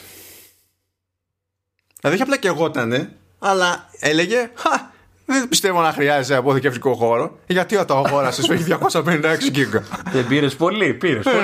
Ορίστε, για κάποιο λόγο το πήρες. Εδώ είμαι εγώ. Κάτι θα κάνω. Λέω τώρα αυτό να είναι αγιούχου της μπέτα ή να είναι δηλαδή κάτι άλλο. Ανοίγω podcast στο Mac, ίδιο πράγμα. Λοιπόν, ακούστε τώρα. Που αυτό το πόνεσε αλλιώς, επειδή ακούω και πολλά χρόνια πολλά podcast. Δηλαδή ενδεικτικά έτσι. Είδα να προσπαθεί να κατεβάζει ως Unplayed το πρώτο επεισόδιο ενός podcast που είχε ξεκινήσει η καριέρα του 2009 και είναι εβδομαδιαίο το show. Γελάς Λεωνίδα, γελάς. Πράγμα που σημαίνει, όπως διαπίστωσα αργότερα, ότι το 349 ήταν το πρώτο wave. Και πώς το διαπίστωσα αυτό Λεωνίδα? Επειδή έπρεπε να πάω να κάνω χειροκίνητα μάρκας Played όλα αυτά τα 349 μείον 4 που ήταν legit 345. Και όταν τα έκανα και μηδένισε, στο επόμενο refresh άρχισε να φορτώνει τα υπόλοιπα Λεωνίδα. Και είχα τρελαθεί Λεωνίδα. Επίσης είναι ευτυχώς έχω τα σωστά settings για την περίσταση. Ευτυχώς. Αν κάποιος δύσμυρος έχει πει ότι εντάξει ρε παιδιά, πληρώνω συμβόλαιο, έχω data, ξέρω εγώ να φάγει κότες, ας κατεβάζει τα podcast και από cellular. Ναι, αλλά επειδή ποτέ κανένας δεν υπολόγισε ότι αυτό σημαίνει τόσα downloads με τη μία, ο κόσμος που το έχει έτσι χυμάτιο είδε ξαφνικά τα data να εξαρμίζονται. Και αυτό έγινε όταν βγήκε η Apple και είπε ότι το φτιάξαμε το πρόβλημα. Δεν το φτιάξαμε. Κάνανε μεταξύ άλλων κάτι reset που δεν έπρεπε, ξέρω εγώ. Ήταν αναγκαστικό να γίνει reset και διαλύθηκε το σύμπαν. Και λες μπράβο, κυσανότερα. Ξέρεις τι ωραία διαδικασία είναι εκεί που συνειδητοποιείς ότι δεν μπορεί. Θα έχει ένα πλήκτρο που θα είναι Marco as played. Και συνειδητοποιείς ότι δεν έχει. Ναι, μην αναφέρεις πρόβλημα και πόνο που κρατάει χρόνια. Αυτό το all για κάποιο λόγο το μισούν οι περισσότερες εφαρμογές στα κινητά. Μα καταλαβαίνω και στα podcast, διότι το normal δεν είναι να έχεις τελείως μη διαχειρίσιμο αριθμό από μη αναπαραγμένα επεισόδια. Δηλαδή αν είσαι με 300 επεισόδια μη αναπαραγμένα, κάτι άλλο συμβαίνει. Ή φταίς και εσύ λίγο. Δηλαδή ας το θέσουμε έτσι. Ναι. Που το λέω αυτό με κάθε επίγνωση του τι σημαίνει, διότι είμαι από αυτούς που έχουν περάσει από αυτό το στάδιο legit. Δηλαδή όντως είχα τόσα επεισόδια που ήταν unplayed. Αλλά μην δουλευόμαστε, προφανώς σκέφτηκα. Αλλά σε μια περίπτωση η μόνη σου λύση είναι να πηγαίνεις να κάνεις ένα-ένα. Και πρόσεξε τώρα, είναι ή long press σε κάθε επεισόδιο και markers played, ή swipe προς τα δεξιά. Αλλά όταν, δηλαδή μπορεί να ακούγεται πιο γρήγορο το swipe. Είναι, αλλά όχι ακριβώς. Ξέρεις γιατί Λεωνίδα? Γιατί λέει παιδιά, τώρα έχουμε τις οθόνες που είναι από άκρη σ' άκρη. Είναι και μεγάλες οι οθόνες. Είναι εύκολο εκεί αν το χρησιμοποιείς να πατάει κάπου και δέρμα που δεν πρέπει. Οπότε έχουμε ένα σύστημα pattern rejection τέλος πάντων, ώστε κάποια πράγματα, κάποια αγγίγματα να μην κάνουν register με βάση αυτό που νομίζει το σύστημα ότι έχει προτεραιότητα. Οπότε προσπαθήσεις να κάνεις γρήγορα το markers played και το σύστημα σε κάποια φάση αρνείται. Δηλαδή κάνεις swipe και επειδή θεωρεί ότι δεν μπορεί να προσπαθείς να το κάνεις τόσο γρήγορα, ας πούμε, και σε εκείνο το σημείο, κάνεις swipe και δεν κινείται τίποτα. Είναι σαν να μην έκανας τίποτα. Και πρέπει εκεί να αφήσεις, να σηκώσεις το δάχτυλο και μετά να το ξανακάνεις για να καταλάβει το σύστημα ότι μάλλον δεν ήταν από λάθος. Και έτσι έβγαλα μια μέρα, Λεωνίδα. Σε παρακαλώ πολύ, πες μου ότι έκανες τα swipe και τα αυτά και τα έκανες όλα red τέλος πάντων κτλ. Πες μου ότι το συγχρόνισε μετά στα υπόλοιπα και ότι δεν το κάνεις και σε κάθε συσκευή ξεχωριστά. Το συγχρόνισε, αλλά εκεί πέρα είχα το άλλο το ωραίο. Το συγχρόνισε, το έβλεπα δηλαδή. Άνοιγα μετά, ξέρω εγώ, την έκδοση για Mac και μου είχε στο Listen Now ένα μάτσο επεισόδια που θα έπρεπε να τα έχει εξαφανίσει από το Listen Now. Αλλά στο Listen Now είχε το σηματάκι, το tick, ότι έχει καταλάβει το σύστημα ότι είναι played. Αλλά δεν τα εξαφάνισε από το Listen Now. Και τι πρέπει να κάνεις σε αυτή την περίπτωση, Λεωνίδα? Πηγαίνεις, κάνεις δεξί κλικ, mark as unplayed, και μετά ξανά δεξί κλικ, mark as played, και τότε εξαφανίζεται από το Listen Now. Καθόλου νευρά, Λεωνίδα, καθόλου. Δεν βρίσκω κάτι περίεργο σε όλα αυτά που περιγράφω. Η φάση είναι κομπλέ. Αυτά, φίλες και φίλοι, και δεν χρειάζεται, δηλαδή δεν προλαβαίνουμε καν να βγούμε και να πούμε για τα θέματα των subscriptions, δηλαδή που αγγίξαμε το τι σημαίνει αυτό πάνω κάτω σε Apple Podcasts, αλλά δεν κάναμε τώρα legit αντιπαραβολή με ανακοινώσεις που έκανε μετά Spotify μεριά, για να εκνευριστώ και εκεί πέρα. Να εκνευριστώ για την Apple βασικά, με βάση αυτά που... Αλλά εντάξει, νομίζω καλά είναι για σήμερα. Ελπίζω να κουραστήκατε με αυτά που περιέγραψα, διότι αυτό ήταν το... αυτό είναι το σωστό, αυτό είναι το λογικό να συμβεί. Κάθος τα ακούτα αυτά. Η αλήθεια είναι ότι το διασκέδασα πιο πολύ από την προηγούμενη φορά, οπότε σου δίνω ένα πόντο. Μπράβο, έβγε, ανέβηκες. Ορίστε. Τώρα, να πάμε σε κάτι άλλο για Apple Music, που ελπίζω να ισχύει. Αυτή είναι η πρώτη μου ελπίδα, έχω μια δεύτερη ελπίδα, θα την αναφέρω μετά. Βρέθηκαν, λέει, στη μπέτα του 14.6 κάτι αναφορούλες και υποτίθεται ότι προέκυψαν και κάποιες διαρροές από δισκογραφικές που λένε ότι κοντοζυγώνει το λανσάρισμα, ας το πούμε και καλά, Apple Music Hi-Fi. Τώρα ένας σωστή πως θα λέγεται αυτό το πράγμα, αλλά στην ουσία μιλάμε για εκδόσεις τέλος πάντων των μουσικών αρχείων σε, ας το πούμε, high resolution audio κτλ. Που αυτά θα παίξουν ρόλο, καταλαβαίνεις πιο εύκολα τη διαφορά σε ακουστικά που έχουν μια κάποια υποστήριξη και είναι και μιας κάποιας ποιότητας. Γιατί το απλά είμαι συμβατός είναι λίγο φάση σαν το HDR. Παίρνεις ένα χρέπι και λέει υποστηρίζω HDR και στην πραγματικότητα απλά δουλευόμαστε. Του στυλ καταλαβαίνει τι λέει το σήμα μέχρι εκεί. Θα δούμε τι παίζει εδώ. Και... με ενδιαφέρει αυτό γενικά, διότι αν το δω τελείως τεχνικά, ρε παιδί μου, για το τι σημαίνει αυτό για την υπηρεσία, είναι ένα από τα σημεία στα οποία χωλαίνει το Apple Music. Καλά, και το Spotify δεν έχει κάτι ανάλογο, αλλά έχει ανακοινώσει ότι το ετοιμάζει. Το Tidal έχει εδώ και αιώνες κάτι ανάλογο. Και στην τελική, γιατί να μην έχει, δεν βρίσκω το λόγο σε αυτή την περίπτωση. Υποθέτω θα κάνει 50 ευρώ το κομμάτι. Βασικά όχι, κοίτα, αν κρίνουμε από άλλα λανσαρίσματα τέτοια για αγορασμένη μουσική, απλά θα γίνει upgrade, τέλος. Δηλαδή θα κατεβάσει άλλες εκδόσεις. Και επειδή μιλάμε για την Apple, μάλλον θα κάνει βλακεία και δεν θα πει έχω εκδόσεις Hi-Fi, ας σβήσω αυτές που έχεις ήδη για να κατεβάσω τις άλλες. Μάλλον θα πρέπει να τα σβήσω χειροκίνητα για να τα ξανακάνω download και τότε θα κατεβάσει αυτόματα τις εκδόσεις Hi-Fi. Αφού αλλάξω κάπου ένα setting που να λέει στην εφαρμογή ότι να προτιμάει τέλος πάντων στα download τις εκδόσεις που είναι high fidelity. Okay. Θα το δούμε αυτό. Τώρα,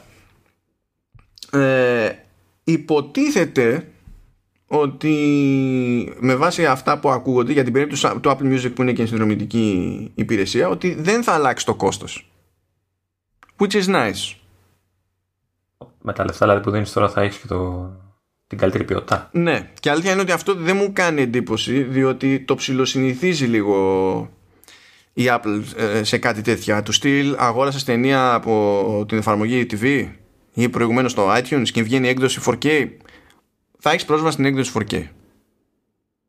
Δεν θα συγχρώσω. Δηλαδή εμένα μου φτάνει που αγόρασες ταινία. Δηλαδή τα έχει κάνει αυτά, οπότε δεν μου φαίνονται, ξέρεις, out of character, ας το πούμε έτσι. Και παλιότερα όταν είχε κάνει τράμπα, γιατί δεν είναι η πρώτη φορά που ανεβαίνει η ποιότητα της μουσικής από τότε iTunes βέβαια και τώρα, ξέρω εγώ, Apple Music, και τότε είχε παίξει μια περίοδος που έδινες κανένα ψηλό για το update, δεν τα αγοράζεις από την αρχή, αλλά έδινες κανένα ψηλό, αλλά αυτό το κόψανε γρήγορα και μετά όλοι απλά ήταν τίποτα, ρε παιδί μου, στάλασε for free. Κάπως έτσι. Δηλαδή το προηγούμενο στηρίζει αυτή τη θεωρία. Αλλά κάτι λες να πεις. Λέω το Tidal νομίζω ότι χρειώνει παραπάνω, δεν χρειώνει για την έξτρα ποιότητα. Ναι, έχει διαφορετικά tiers που εντάξει έχει λογική, διότι μιλάμε για μεγαλύτερα αρχεία, τρώνε μεγαλύτερο bandwidth και οι εταιρείες αυτές πληρώνουν για το bandwidth. Έτσι, δεν είναι ότι απλά πληρώνουν για τον αποθηκευτικό χώρο που πιάνει το αρχείο. Οπότε σου στέλνω περισσότερα δεδομένα σημαίνει για αυτούς και υψηλότερο κόστος. Οπότε αν κρατήσει την ίδια τιμή το Apple Music, από άποψη, ας το πούμε θεωρητικά τώρα, απόδοσης τιμής, θα αποκτήσει ένα πλεονέκτημα παραπάνω, το οποίο είμαι σίγουρος δεν θα ενοχλήσει καθόλου τις ανταγωνιστικές υπηρεσίες που... από τις οποίες περιμένει να πάρει 30% η Apple. Ναι, καθόλου δεν θα ενοχληθεί κανένας, αλλά τέλος πάντων αυτή είναι μια άλλη κουβέντα. Αυτό που δεν ξέρω, που έχει να κάνει με τη δεύτερη μου ελπίδα, είναι το που θα υποστηρίζεται ο βελτιωμένος αυτός ήχος.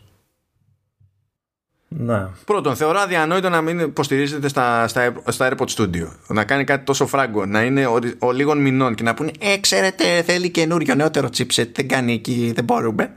Εκεί θα γίνει της κακομοίρας. Δεν έχει σημασία που έχουν αγοράσει αυτά τα ακουστικά δύο. Αυτοί οι δύο θα τσαντιστούν. Ναι, και θα τσαντιστούν και όλοι οι υπόλοιποι, γιατί θα είναι γελίο ρε παιδί μου να γίνει αυτό το πράγμα. Έτσι. Αλλά εκεί μπορεί να υπάρχει και μια ελπίδα παραπάνω, γιατί έχει δύο τσιπάκια H1. Ένα σε κάθε μπάντα. Εδώ όμως τα AirPods Pro που εγώ στα αυτάκια μου αυτή τη στιγμή και έχουν ένα τσιπάκι. Έτσι και παίξει κανένα αστείο του στυλ. Θα βγάλουμε και καινούργια AirPods με το νέο τσιπάκι που υποστηρίζει high resolution audio και με τα παλιότερα λυπούμεθα δεν μπορούμε. Που μπορεί να βγάζει νόημα, έτσι. Δηλαδή, τώρα για να είμαι εγώ ειλικρινής, έτσι. Ακόμα και να πούνε ότι υποστηρίζει με το H1 όλα κομπλέ, εγώ δυσπιστώ για τον ήχο που θα φτάνει στα αυτιά μου, διότι για να μεταφερθεί ασύρματα, ό,τι μέθοδο σύνδεσης και αν έχουμε, ο ήχος συμπιέζεται. Και το lossless πάει περίπατο και high resolution και τέτοια. Κανονικά θέλεις κάτι με καλώδιο δηλαδή σε αυτές τις περιπτώσεις. Πρέπει δηλαδή να έχουν κάνει μεγάλη πατέντα από πίσω για να υπάρχει ελπίδα όντως με ασύρματα ακουστικά οποιοδήποτε είδους. Οπότε πρέπει να με πείσει και από εκείνη την πάντα ας πούμε. Αλλά τέλος πάντων έστω ότι με πείθει και έστω ότι χρειάζονται νέα ακουστικά. Γιατί Λεωνίδα? Γιατί πρέπει να το πάθω και αυτό? Γιατί? Εγώ το σημειώνω κάπου στην άκρη για να έχω, πώς το λένε, να κάνουμε ένα έξτρα επεισόδιο κρίνιας. Βάζω ένα αστερίσκο εδώ. Εντάξει. Οπότε έχω δύο ελπίδες και από εκεί και πέρα ο Θεός βοηθός. Και τώρα Λεωνίδα ήρθε η ώρα που περίμενες. Όλο γκρινιάζει ότι του αρέσουν τα νούμερα και τέτοια. Αλλά να θυμίσω ότι την προηγούμενη φορά που πιάσαμε αποτελέσματα τριμήνου της Apple είπε εντάξει, καλά πήγε, νόμιζα ότι θα είναι χειρότερα. Δεν πρέπει να μας διαφημίσω και λίγο? Δεν πρέπει να κρατήσω τον γιατί το ρημάδι το podcast τα κάνω όλα. Για άλλη μια φορά η Apple έγινε πιο πλούσια. Ναι, καλά εννοώ. Αυτά τώρα τα ρωτάνε αυτά. Αλλά αυτό που έχει πλάκα σε αυτό το τρίμηνο είναι το ποσοστό της βελτίωσης σε σχέση με το αντίστοιχο προηγούμενο τρίμηνο. Διότι είναι φάση που απλά δεν περίμενε κανείς. Λόγω πανδημίας. Βασικά το αντίθετο πρέπει να είναι. Έρχεται μετά από το πρώτο οικονομικό της τρίμηνο για το οικονομικό της έτος, που η Apple το έχει διαλεγμένο να είναι το τρίμηνο των εορτών. Οπότε το πρώτο τρίμηνο είναι το πιο τουμπάνο πάντα. Και μετά είναι αισθητή η πτώση από το ένα στο άλλο. Όχι ότι βγάζει 3,60 στο επόμενο τρίμηνο, αλλά δεν καταλαβαίνετε. Λοιπόν, ο year over year αυτό το τρίμηνο που έκλεισε το Μάρτιο είχε 54% άνοδο σε σχέση με το αντίστοιχο περσινό, που το αντίστοιχο περσινό ήταν πάλι σε φάση πανδημίας και είχε ξεκινήσει ο χαμούλης με το ψάχνουμε hardware για να κάνουμε δουλειά εξ αποστάσεως, ψάχνουμε hardware γιατί δεν την παλεύουμε κλεισμένοι στα σπίτια κτλ. Οπότε δεν θα έλεγα ότι συνδέεται αυτό με κάποια φούρια που προέκυψε τώρα. δηλαδή το πρώτο τρίμηνο 2021 και κράτησε τη ζήτηση ψηλά. Υπάρχει λεπτομέρεια ότι βγήκανε πιο αργά τα iPhone 12 σχέση με άλλα έτη, οπότε κατά μία έννοια μέρος των πωλήσεών τους μεταφέρθηκε χρονικά και μεταξύ των δύο αυτών τριμήνων. Αλλά δεν βγαίνει κάποια εταιρεία, δηλαδή ακόμα και στο gaming, που στο gaming έχουν ξεπατωθεί, έτσι. Γιατί? Μέσα στην καραντίνα έχουν ξεπατωθεί. Δεν προέκυπτε έτσι να βγει κάποιος και να πει 54% βελτίωση. 54% βελτίωση δεν είχε το προηγούμενο τρίμηνο της Apple, που ήταν το καλύτερο τρίμηνο που έκανε ποτέ. Αυτό που δεν είναι το καλύτερο τρίμηνο που έκανε ποτέ είχε 54% άνοδο στο τζίρο, το οποίο είναι κουφό. Είναι legit κουφό. 89,6 δις, γιατί τα ποσοστά είναι ξενέρωτα. 89,6 δις, και το 0,6 τώρα δεν είναι 6 λεπτά, Καλά. 600 εκατομμύρια. Αυτό το νούμερο είναι νούμερο που βλέπαμε προηγούμενες χρονιές από τρίμηνο με τις γιορτές μέσα. Και αυτοί το κάνανε σε τρίμηνο που υποτίθεται ότι το default είναι το ξεφούσκωμα. Ναι, είναι πιο κάτω από το προηγούμενο που βάρεσαν αυτοί πάνω από 100 δις τζίρο, έτσι, αλλά τέτοιο νούμερο σε off-season, να το πούμε έτσι, δεν έχουν ξαναδεί. Τι καλύπτει από προϊόντα? Τα iPhone ήταν στο προηγούμενο, δεν ήταν? Η κυκλοφορία εννοώ. Ναι, το λαντσάρισμα, ναι, αλλά γι' αυτό είπα ότι έπαιξε ρόλο τώρα εδώ και το iPhone, επειδή ξεκινήσαν οι παραγγελίες πιο αργά, κυκλοφορήσαν τα μοντέλα πιο αργά, οπότε κάπως τρεναρίστηκε το πράγμα, ας το πούμε έτσι. Ναι, σωστά. Έτσι. Αλλά εντάξει, να κάνουμε λίγο κι άλλο χαβαλέ, γιατί το 54% δεν είναι τώρα αρκετά χαβαλές. Λοιπόν, ας πω ότι ο Mac σημείωσε άνοδο. Ο Mac γενικά? Ναι. Ή τα καινούργια? Γενικά, δηλαδή δεν έχει σημασία τι είναι, το κομμάτι του Mac για το τζίρο, έτσι. Εξακολουθεί να είναι λίγο πάνω από το iPad, το οποίο δεν σημαίνει πρώτη φορά. Δηλαδή το 9% του συνόλου είναι το iPad, το 10% είναι το Mac. Το iPhone, σε περίπτωση που αναλογεί κανείς, είναι το 54%. 9% είναι τα wearables, κοινώς AirPods, Apple Watch και ό,τι άλλο ξεκάρφωτο προκύψει. Και στο 19% είναι services. Δεν είναι πόνο εκεί πέρα. Services ανέβηκαν περί το 20% και γενικά ανεβαίνουν κάθε φορά και περίπου από τόσο. Οπότε δεν κάνει σε κανένα εντύπωση το νούμερο αυτό σαν φάση. Αλλά άκου Μάκο, τι άνοδο είχε σε σχέση με το αντίστοιχο περσινό τρίμηνο? 70% πάνω. 70% πάνω. Από άψη τζίρου, τα τρία τελευταία τρίμηνα είναι τα καλύτερα τρίμηνα που έχει κάνει ποτέ ο Mac, και φυσικά αυτό το τρίμηνο που λέμε τώρα είναι το καλύτερο τρίμηνο που έχει κάνει ποτέ. Σίγουρα παίζει ρόλο ο M1, έτσι. Σίγουρα, σίγουρα, οπωσδήποτε. Και κυρίως όχι ότι νομίζω είχα καιρό να δω τόσο θετική αντίδραση από όλους για ένα μηχάνημα και για έναν επεξεργαστή. Ακόμη και εκεί βέβαια, έτσι. Δεν είναι ότι λανσαριστήκανε τώρα αυτά τα μηχανάκια. Δηλαδή της Άνοιξης τα είδαμε τώρα τον Απρίλιο, iMac και τέτοια, έτσι. Τα άλλα είχαν προλάβει και είχαν λανσαριστεί τέλη 2020. Οπότε πάλι δεν είναι ότι μέσα σε αυτό το τρίμηνο είναι όλη η πρεμούρα μαζεμένη από M1. 70% πάνω, παιδιά. Πας μετά για το iPad. Τι άνοδο είχε το iPad? Το iPad, έτσι, πριν βγουν τα iPad Pro αυτά, με την αγορά πεθαμένη και τέτοια που λέγαμε. Ναι. Τάμπλετ. 79% πάνω. 78,7. Μην είσαι ανακριβής. Εντάξει τώρα. Εγώ φταίω που ξέρω αυτό το κόμμα. Αυτό το 0,3 μπορεί να είναι τίποτα εκατομμύρια. Το iPhone, έτσι, 66% πάνω. Services 27%, εντάξει, οκ. Wearables 25% πάνω. Χαλαρά, Λεωνίδα. Χαλαρά. Τα iPhone δεν σταματάνε, έτσι. Παρόλη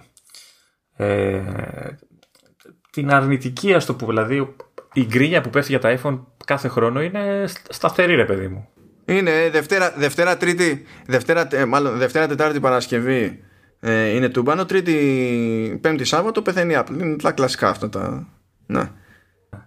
και παρόλα αυτά είναι ασταμάτητο, δηλαδή δεν, έτσι δεν. Όλοι γκρινιάζουν και όλοι τα αγοράζουν. Δεν ξέρω γιατί.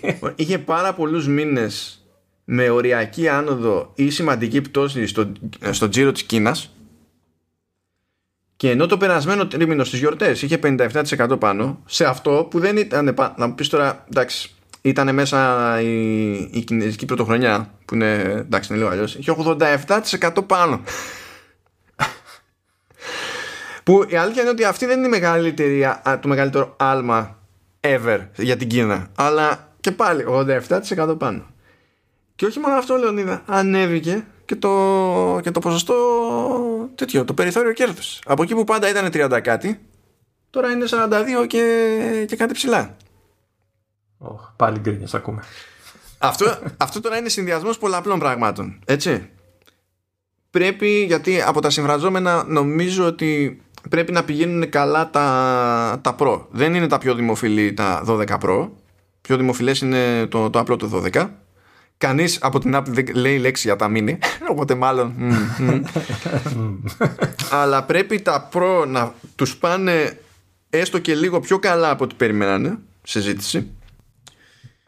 Αυτό είναι το ένα της υπόθεσης. Είναι ότι προφανώς όσο ανεβαίνουν οι υπηρεσίες έχουν άλλα περιθώρια, διότι οι υπηρεσίες σε αυτό το άθλημα γενικά, όχι στην Apple, δεν δουλεύουν με 30%, δουλεύουν με 70%, 60% φεύγα και τέτοια. Οπότε όταν μεγαλώνει το μερίδιο της πίτας και ανεβαίνει γενικά και ο τζίρος τους κτλ, επηρεάζεται και το συνολικό περιθώριο κέρδους για την εταιρεία. Και είναι και το άλλο που πρέπει να παίξει ρόλο. Εντάξει, τώρα δεν χρειάζεται να πληρώνει τόσο συχνά την Intel ή η Apple. Σωστά. Α, και ακόμα έχει χανάκι, έτσι. Θα αργήσει να πεμπλακεί από αυτό το πράγμα, αλλά... Ο Κουκ είπε ότι ήδη αυτό το είπε και στο τελευταίο event, τέλος πάντων. Ήδη πουλάνε περισσότερους Mac με Apple Silicon από Mac με Intel, και αυτό ίσχυε για την περίοδο που δεν είχαν βγει. Δηλαδή, ακόμη δεν έχουν βγει καινούργια iMac και τέτοια. Να, που θεωρώ ότι θα πουλάνε σας στο ψωμάκι, έτσι, γιατί είναι... Μιας και είπα για τους καινούργιους iMac, θυμάσαι που βλέπαμε ότι δεν φαίνεται για Ελλάδα να παίζουν όλα τα χρώματα. Θα μπω τώρα μια σιγουριά για να δω αν... Δεν έπαιζαν μέχρι πρόσφατα που μπήκα και εγώ και έβλεπα. Ναι, και τώρα που βλέπω για τις προπαραγγελίες, κάτσε να το σιγουρέψω, ναι. Δεν έχουμε 4 από τα 7 και στην ουσία δεν έχουμε τα πιο έντονα. Αν εξαιρέσεις, ξέρω εγώ, το κόκκινο είναι αρκετά έντονο, αλλά κίτρινο, πορτοκαλί και μοβ δεν τα έχουμε. Και είδα μια σχετική ανακοίνωση της Apple για τις προπαραγγελίες που έλεγε ότι αυτά τα τρία χρώματα δεν θα είναι διαθέσιμα σε Apple Store, στο κατάστημα το ίδιο. Θα είναι μόνο online. Okay. Ναι, αλλά εμείς τώρα κατάστημα και online είναι ένα και το αυτό, δεν είναι το ίδιο κατάστημα τα παίρνεις. Εννοώ ότι το set που κοίταγα εγώ από τα αξιοδημένα δεν σου έδινε καν τη δυνατότητα να πεις ότι ξέρεις, θα το παραγγείλω online για να πάρω το τάδε χρώμα. Δεν σου είχε μόνο αυτά τα χρώματα, τα 4 πόσα είναι. Ναι. Έχω την υποψία ότι αυτό συμβαίνει όχι επειδή κάποιος είπε δεν θα εισάγω τα έξτρα χρώματα, γιατί δεν είναι τυχαίο κιόλας που τα χρώματα που λείπουν είναι αυτά που υποτίθεται ότι είναι διαθέσιμα μόνο σε ακριβότερες εκδόσεις του καινούριου iMac. Και επίσης δεν μπορεί να είναι τυχαίο ότι τα ίδια χρώματα ακριβώς είναι εκείνα που δεν μπορείς να μπει σε ένα Apple Store στις χώρες που έχουν επίσημη παρουσία της Apple και να τα πάρεις. Και φαντάζομαι ότι οι resellers σε χώρες, τέλος πάντων, που λειτουργούν με resellers, για κάποιο λόγο θα αντιμετωπίζονται ως retail καθαρό, ξέρω εγώ, και για τον οποιοδήποτε λογιστικό ή σκαλωματικό λόγο or whatever δεν θα έχουν καν το περιθώριο να πάρουν εκείνα τα χρώματα που μας λείπουν. Δηλαδή έχω την εντύπωση ότι αυτό θα είναι κάποιο περίεργο της Apple, περισσότερο από ότι μπορεί να είναι το τι κάνει εδώ πέρα ο αντιπρόσωπος, ξέρω εγώ, ή ο μεταπολιτής. Δεν ξέρω αν με την πρώτη ευκαιρία μπορείς να κάνεις καμία ερώτηση εδώ στους δικούς μας που έχεις και πρόσβαση. Ναι, θα κάνω μια που να το θυμηθώ βασικά. Ναι, εντάξει. Γιατί οι μέρες είναι δύσκολες, κάπως έτσι. Και Λεωνίδα, θέλω να σε ρωτήσω λίγο τώρα κάτι. Πρώτα απ' όλα, δεν ξέρω αν έχεις κάποιο σχόλιο γενικότερο για τα... Τι σχόλιο να έχω? Φαίνεται ασταμάτητη η εταιρεία γενικά. Ενώ αυτό που σου λέγα πριν, ενώ αν διαβάζεις καθημερινά σχόλια και κριτικές και δεν ξέρω εγώ τι, θεωρείς ότι ξέρεις δεν πάμε καλά. Τι να πω, δεν ενδιαφέρεται ο κόσμος για τα review, ας το πούμε, για το οτιδήποτε. Είμαστε όντως πρόβατα και αγοράζουμε όλη τυφλά ό,τι και να βγάλει αυτή η εταιρεία. Μα να που φαίνεται το mini, ας πούμε, να μην πηγαίνει. Που το θέλαν όλοι, έτσι, που το θέλαν πολύ. Ναι, έτσι. Εντάξει. Και δεν παίζει καν ρόλο στα αποτελέσματα. Δηλαδή... Όχι, θυμάμαι που λέγανε και γινόταν σούσουρο και θέλουμε πιο μικρό και θέλουμε... Να, τι πιο μικρό, δεν. Για, τα λέγαμε και τότε ότι για μένα ήταν... Δηλαδή, εγώ τουλάχιστον θεωρώ ότι ήταν παρόλα από τη στιγμή που ξέρανε ότι θα βγάλουν 12 μήνες, που πήγανε μέσα στο ίδιο ημερολογιακό έτος και βγάλανε δεύτερης γενιάς SE.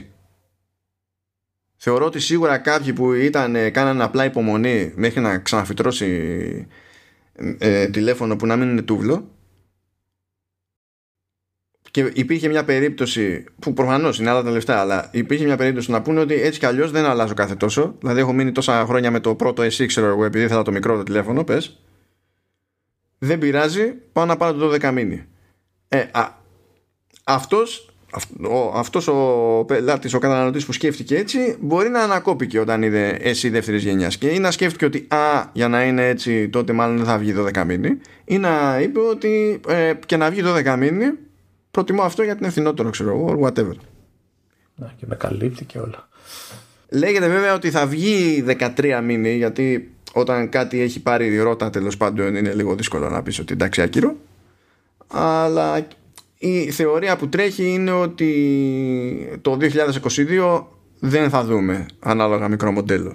Θα δούμε το 2021 μέσα, επειδή έχει δρομολογηθεί, αλλά μετά ίσως και όχι. Να πούμε εδώ και για τα wearables, ουσιαστικά το ρολόι, έτσι, εντάξει. Και AirPods. Είναι και τα AirPods, αλλά από ό,τι διαβάζω είναι ας το πούμε, η πιο αδύναμη κατηγορία του τριμήνου, με 24,7 άνοδο. Ναι, είναι τυποτένιο τώρα, εντάξει. Τυποτένιο. Βγάζω όσο το iPad, ξέρω εγώ.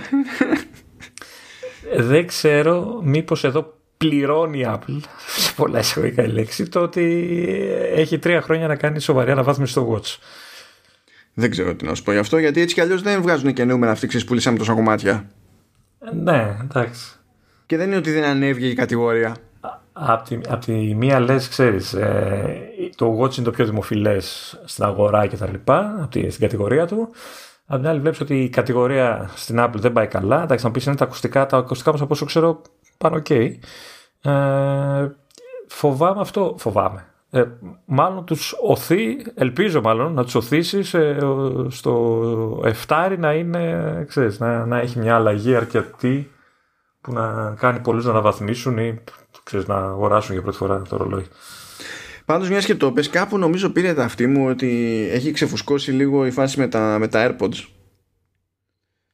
Όχι φάση πάλι πάμε τα χάνουμε τα παιδιά, εννοείται, αλλά ότι έχει κάτσει λίγο η φούρια, γιατί φαντάζομαι ότι, ξέρεις, μπορεί να σφίγγεται και λίγο ή να κρατιέται η αγορά για το ενδεχόμενο να βγουν καινούρια έστω entry, αν όχι απαραίτητα αντικαταστάτες των Pro, αλλά τουλάχιστον, γιατί αν τα βάλεις κάτω τώρα, τι πρώτης γενιάς, τι δεύτερης γενιάς, τα μη Pro σαν προϊόν, ας πούμε, σε βασικό επίπεδο είναι εδώ και χρόνια ίδια. Τώρα το ότι υπάρχει έκδοση με θήκη που υποστηρίζει wireless charging και ότι πειράξανε 2 πραγματάκια κατασκευαστικά εδώ και εκεί, αυτό τώρα δεν είναι καμιά συγκλονιστική τέτοια. Ναι, αλλάξανε και ένα chip, εντάξει, βάλανε, αλλά δεν βάλανε το H1. Δεν ενδιαφέρει αυτό τους πολλούς, έτσι, το chip, τώρα δεν το βλέπω. Ναι, εντάξει, ναι. Πάντως η φήμη που έλεγες πριν για το Hi-Fi και τα λοιπά περιλαμβάνει και για AirPods τρίτης γενιάς. Τα απλά εννοώ, έτσι. Ναι, κοίτα, θα ήταν μια καλή ευκαιρία να τα συνδυάσει. Γιατί θα πεις ότι έχω μια ανακοίνωση που έχει να κάνει με ήχο, κάνω και μια άλλη ανακοίνωση που έχει να κάνει με ήχο. Βέβαια, δεν θα περίμενα τώρα κάτι σοβαρό. Αν μιλάμε για τα entry level AirPods, δεν μπορείς να βγεις με straight face και να πεις ότι αυτά τα έχω για high fidelity. Ναι, όχι, εντάξει. Έτσι, και ελπίζω να μην το πούνε. Βέβαια, ποιος ξέρει. Έχουν τις ώρες τους σε αυτήν την εταιρεία με κάποιες υπερβολές. Και έχει πλάκα γιατί ο κόσμος της χρεώνει ότι βγαίνει και πετάγεται και λέει συνέχεια innovation και innovation και innovation. Το οποίο αν τα βάλεις κάτω, βρίσκεις άνετα ένα μάτσο άλλες εταιρείες που δεν το βουλώνουν ποτέ και χρησιμοποιούν όπου να είναι με πρώτη ευκαιρία την ίδια λέξη. Αλλά η Apple όταν υπερβάλλει με κάποιο δικό της τρόπο. Παταχτερό. Ο οποίος μπορεί να είναι και εκνευριστικός τέρμα. Δηλαδή, απλά δεν ήθελα να το πεις ποτέ αυτό το πράγμα. Δεν περνάει ότι εντάξει, μας έχεις κουράσει, ξέρω εγώ, όλο το ίδιο και το ίδιο. Εντάξει. Είναι λίγο. Δηλαδή, όταν θα βγει και θα πει. Εντάξει, αυτό μπλέκει με νομική διαμάχη και τα λοιπά. Όταν θα βγεις και θα πεις ότι το Spotify έγινε αυτό που έγινε. Επειδή συνεισφέραμε εμείς με την πλατφόρμα που έχουμε χτίσει και το App Store και τα λοιπά, και το χρωστάει και σε εμάς αυτό που έχει γίνει. Όχι, γενικά. Όχι, ας το θέσουμε έτσι. Απλά, όχι. Αυτά, κάτι τέτοια με ενοχλούν περισσότερο από το innovation και innovation και magical και τέτοια. Μου έχεις βάλει κι άλλο νομεράκι εδώ. Δεν ξέρω αν θες να το σχολιάσεις κι αυτό. Τι νομεράκι έχω βάλει. Α, ναι. Εκτός Apple. Εκτός Apple. Ευτυχώς, Λεωνίδα. Ευτυχώς. Λοιπόν. Εκτός Apple. Α, ναι. Για να συγχωρέσετε με γκολ. Λοιπόν. Ναι, ένα πραγματάκι. Αυτό το σημείωσα. Δεν φαίνεται το μεταξύ από τη δημοσίευση. Το βάλα σαν υπενθύμηση για την πάρτι μου και φυσικά δεν έβλεπα την υπενθύμηση που είχα μπροστά στα μάτια μου. Οπότε ευχαριστώ, Λεωνίδα. Βγήκε η Microsoft και είπε ότι έχει πλέον 1,3 δισεκατομμύρια συσκευές με Windows 10. Οκ. Wow. Το οποίο δεν εννοεί μόνο PC, δηλαδή τεχνικώς Windows 10 έχουν και τα Xbox. Α, το πάει έτσι δηλαδή. Ναι. Okay. Και όταν λέω τα Xbox, όχι μόνο τα καινούργια, τα Series, έτσι και το One. Δηλαδή πιάνει οτιδήποτε βασίζεται σε πυρήνα Windows 10. Και λέμε 1,3 δις. Κάτι μου θυμίζει αυτό. Και αν δεν κάνω συγκλονιστικό λάθος, κάπου τόσες είναι και οι ενεργές συσκευές της Apple εκεί έξω. Γιατί εννοείς ότι... Και κάνω μια σύνδεση μέσα στο κεφάλι μου και λέω... Φτάσαμε στην εποχή που βγαίνει η Microsoft και λέει πόσα συστήματα έχει που δεν είναι δικές συσκευές δε και καλά, γιατί υπάρχουν ένα μάτσο PC που τρέχουν Windows 10 και δεν είναι της Microsoft τα συστήματα, έτσι. Αλλά με αυτός δεδομένο που φτιάχνει οποιοδήποτε, ξέρω εγώ, PC με Windows, φτάσαμε στην εποχή που οι ενεργές συσκευές με λειτουργικά των δύο είναι μία ή άλλη. Αυτό δεν το θυμάμαι το νούμερο που λες για την Apple, αλλά κάπου εκεί πρέπει να είναι. Όντως, τώρα το συνειδητοποιώ, είναι σοκ, έτσι. Πάντα είχαμε στο μυαλό μας ότι εντάξει, τα Windows δεν τα πιάνει κανείς, ρε παιδί μου, σε διάθεση στους χρήστες. Προφανώς, άμα υπολογίσουμε και άλλες εκδόσεις Windows, θα είναι πιο πάνω, έτσι. Προφανώς. Όχι, εδώ μιλάμε για Windows 10. Ναι, εντάξει. Αλλά δεδομένου ότι και τα Windows 10 είναι, ξέρω εγώ, 5 χρόνια στην αγορά και τα λοιπά, δηλαδή δεν είναι ότι τώρα φυτρώσανε. Η διαφορά είναι ότι οι συσκευές που λες για τις Apple περιλαμβάνουν και άλλες εκδόσεις του macOS. Αυτό θες να πεις ουσιαστικά. Δεν είναι μόνο Big Sur, ας πούμε. Ναι, αλλά εκεί πέρα είναι, εκεί έχει λίγο το περίεργο ότι ο κόσμος, οι χρήστες της Apple περνάνε πιο γρήγορα και πιο εύκολα σε νέες εκδόσεις, οπότε οι αποκλίσεις συνήθως είναι μικρότερες, ενώ στην μπάτα των Windows είναι πολύ πιο συνοφαινόμενο να εμένει κάποιος σε αισθητά παλαιότερη έκδοση, ας πούμε, των Windows. Δηλαδή νομίζω ότι πήραν από τα 10 η έκδοση η οποία εξακολουθεί και φοριέται πάρα πολύ και μερικοί δεν την αφήνουν πίσω για τον οποιοδήποτε λόγο, δεν έχει σημασία το σκεπτικό, είναι τα εφτάρια. Ναι, τα εφτάρια θεωρούνται το τελευταίο σταθερό λειτουργικό, γιατί μετά ήταν τα οχτάρια, εντάξει, lol. Μέχρι τα δεκάρια δηλαδή και τα λοιπά, ήταν το τελευταίο, έτσι. Βέβαια, πρέπει να συνειδητοποιήσουν αυτοί που τα κρατάνε ότι πόσα χρόνια βρίσκονται στην αγορά αυτά τα εφτάρια, έτσι. Έτσι, πόσα χρόνια είναι. Τώρα, αυτό που μένει είναι αυτό το νούμερο από μεριάς Apple τώρα έτσι κυρίως, να το συνειδητοποιήσουν και οι developers. Γιατί έχω την αίσθηση ότι είναι στον αυτόματο ότι ξέρεις τι αναπτύσσουμε για Windows και ξέρεις, το macOS είναι πίσω, οπότε δεν θα βγάλουμε τα φράγκα που θέλουμε κτλ. Δεν αξίζει να αναπτύξουμε κτλ. Έχω την αίσθηση ότι είμαστε σε μια φάση που πρέπει σιγά σιγά να αφήσουν πίσω τέτοια στερεότυπα και τέτοιες προκαταλήψεις. Συμφωνώ, αλλά θέλω να συμπληρώσω τις σκέψεις τους με το καλό είναι να μην το συνειδητοποιήσουν γρήγορα οι hackers. Καλά, δεν υπάρχει περίπτωση να γλιτώσεις. Γιατί όταν το λειτουργικό σου έχει γίνει ανάλογα μεγάλο με το τέλος πάντων πιο έτσι, σύγχρονο λειτουργικό του άλλου, θα σημαίνει ότι είσαι και ανάλογου μεγέθους στόχος. Αυτό είναι ένα θέμα. Θα αρχίσω να βάζω αντιβάιρους στο Mac. Δηλαδή, αν ήταν δυνατό, σας παρακαλούμε πάρα πολύ να το συνειδητοποιήσουν μόνο αυτοί που μας βολεύουν και όχι όλοι οι υπόλοιποι. Δεν ξέρω. Έτσι. Σωστό. Μην το λες και εσύ, είδες τώρα το πες αυτό. Ναι, γιατί είναι και το κοινό μας τέτοιο. Είναι όλοι crackers, hackers, ξέρω εγώ, και black hat και τέτοια. Ναι. Crackers εννοείς τα μπισκότα αυτά τώρα. Μακάρι να εννοώ αυτό. Γιατί και καλά, ας το πούμε ότι και καλά οι crackers είναι οι malevolent hackers. Υπάρχει, μην ψάχνεις τώρα. Κάπως προσπαθούν να χωρίσουν τα τσανάκια τους και μεταξύ τους ποιος είναι τι και για ποιο λόγο και τέτοια. Γι' αυτό ας πούμε οι hackers που είμαστε εδώ για να βρίσκουμε τις τρύπες, να τις δηλώνουμε και να βγάζουμε φράγκα, είναι security researchers. Αλλά κάνουν το ίδιο πράγμα ακριβώς. Να σε γυρίσω σε Windows 10 και να πω ότι σήμερα έβλεπα βιντεάκι, ναι, έτσι, πώς να καταστήσεις Windows 10 σε Mac M1 με Parallels και...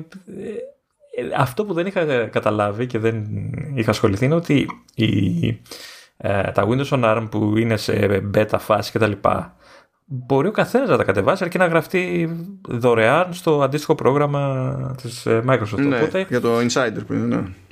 Ναι, όσοι έχουν M1 και νομίζω υπάρχει και free demo, ας το πούμε, του Parallels, ασχοληθούν να δουν τι παίζει. Δηλαδή αυτό που είδα εγώ ήταν ok. Και υποτίθεται ότι ξέρεις, τα Windows on ARM θα παίζουν και εφαρμογές που είναι για Intel κτλ. Οπότε δεν με χαλάει. Μ' αρέσει γιατί κουνιέται όλο αυτό το θέμα. Ανοίγονται δρόμοι για μένα. Ναι. Λογικό. Πάντα ήταν θέμα χρόνου. Πριν, δηλαδή, πάνω από εκεί, γιατί ακόμα και αυτά τα νούμερα προκύπτουν στις διάφορες ερωταπαντήσεις και τα conference calls και τέτοια που γίνανε για το τρίμηνο.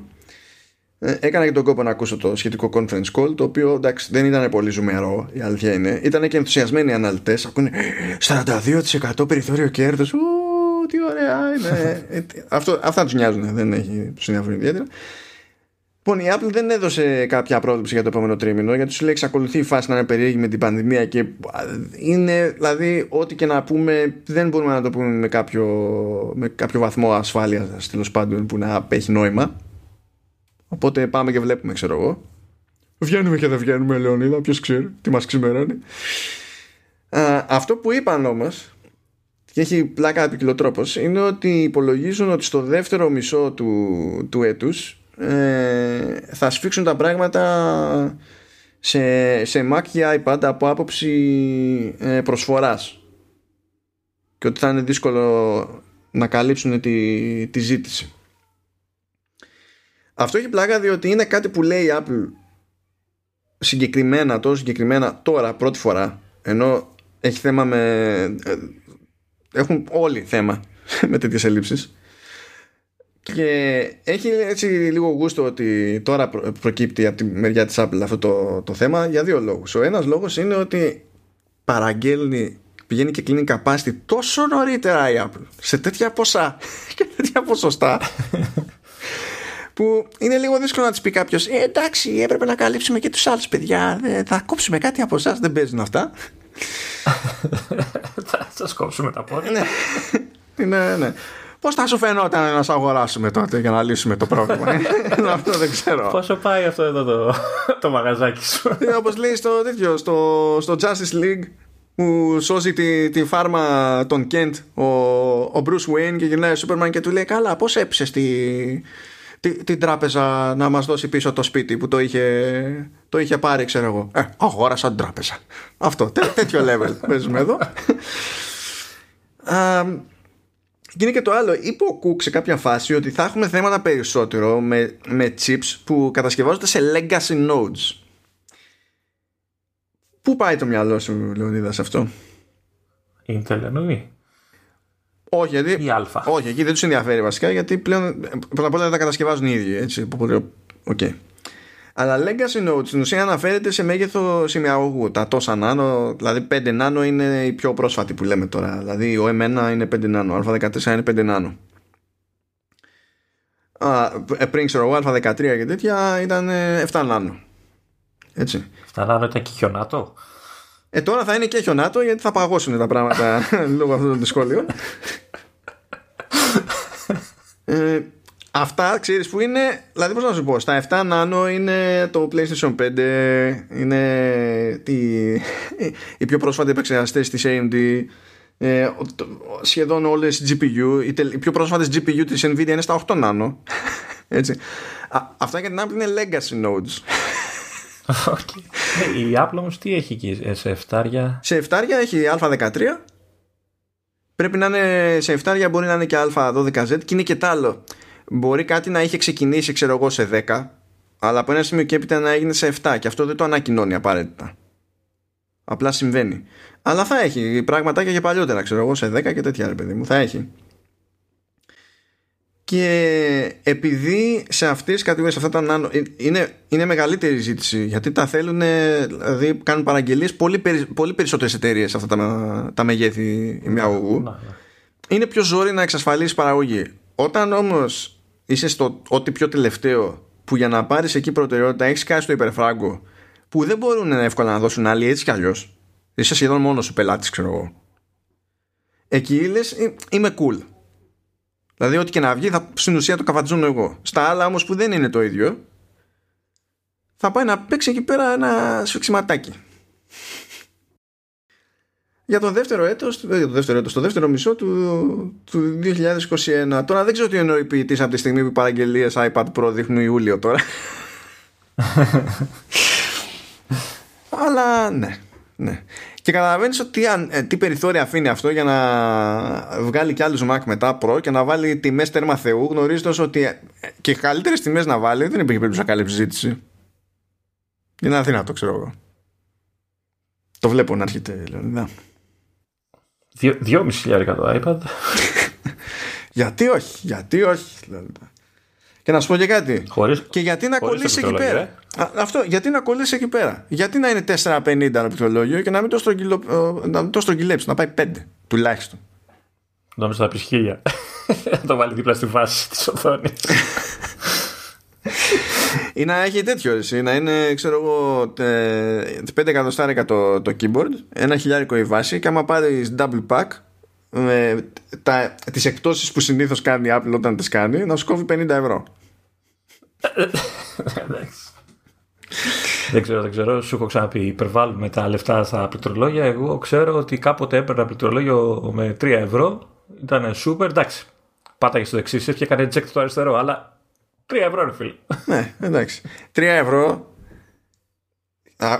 Δηλαδή, αν υπήρχε ελπίδα να αγοράσει μια κάποια αυτοπεποίθηση, ήταν από τότε που ήσουν με τι. Πού διάλογο ήταν, η Συριακή που έπρεπε να τη βιδώνει κιόλα.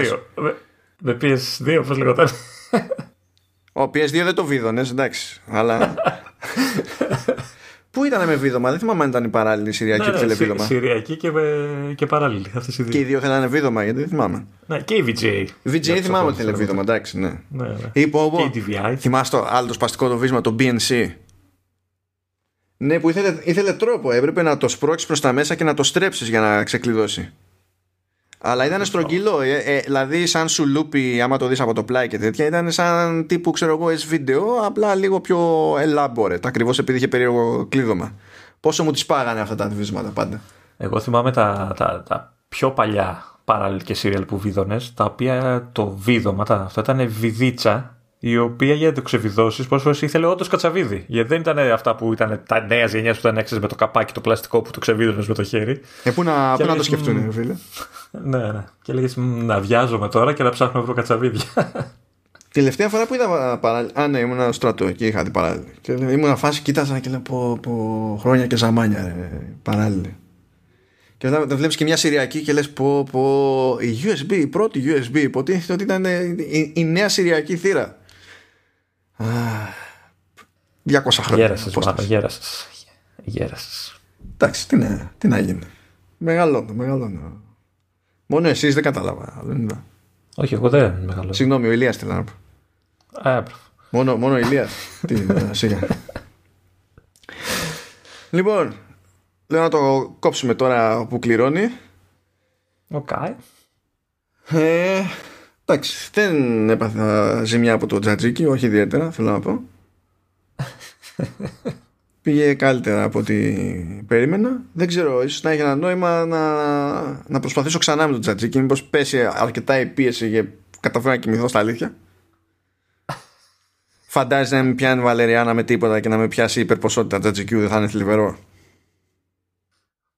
Το να κόψει λίγο τους καφέδες δεν σου περνάει από το μυαλό. Στην καραντίνα δεν πίνω τους καφέδες, έπινω. Ναι, αυτό για όσους μας ακούνε σημαίνει ότι από 24 καφέδες παίρνει 22 πίνει. Εντάξει. Πόση πτώση τζίρου είχες? Μπορεί να χρειαζόταν, δηλαδή για να πεις ότι τα βάζω όλο τον καφέ της ημέρας, νταμιτζάνα για ρετσίνα. Τώρα δεν χρειάζεται κάτι τέτοιο, ρε παιδί μου. Τη βγάζουμε και με κάτι μικρότερο. Οκ. Είναι κάπως έτσι. Έχει πλάκα εδώ μεταξύ, γιατί αυτές τις μέρες έχω αναβαθμιστεί σε τριπλούς εσπρέσο.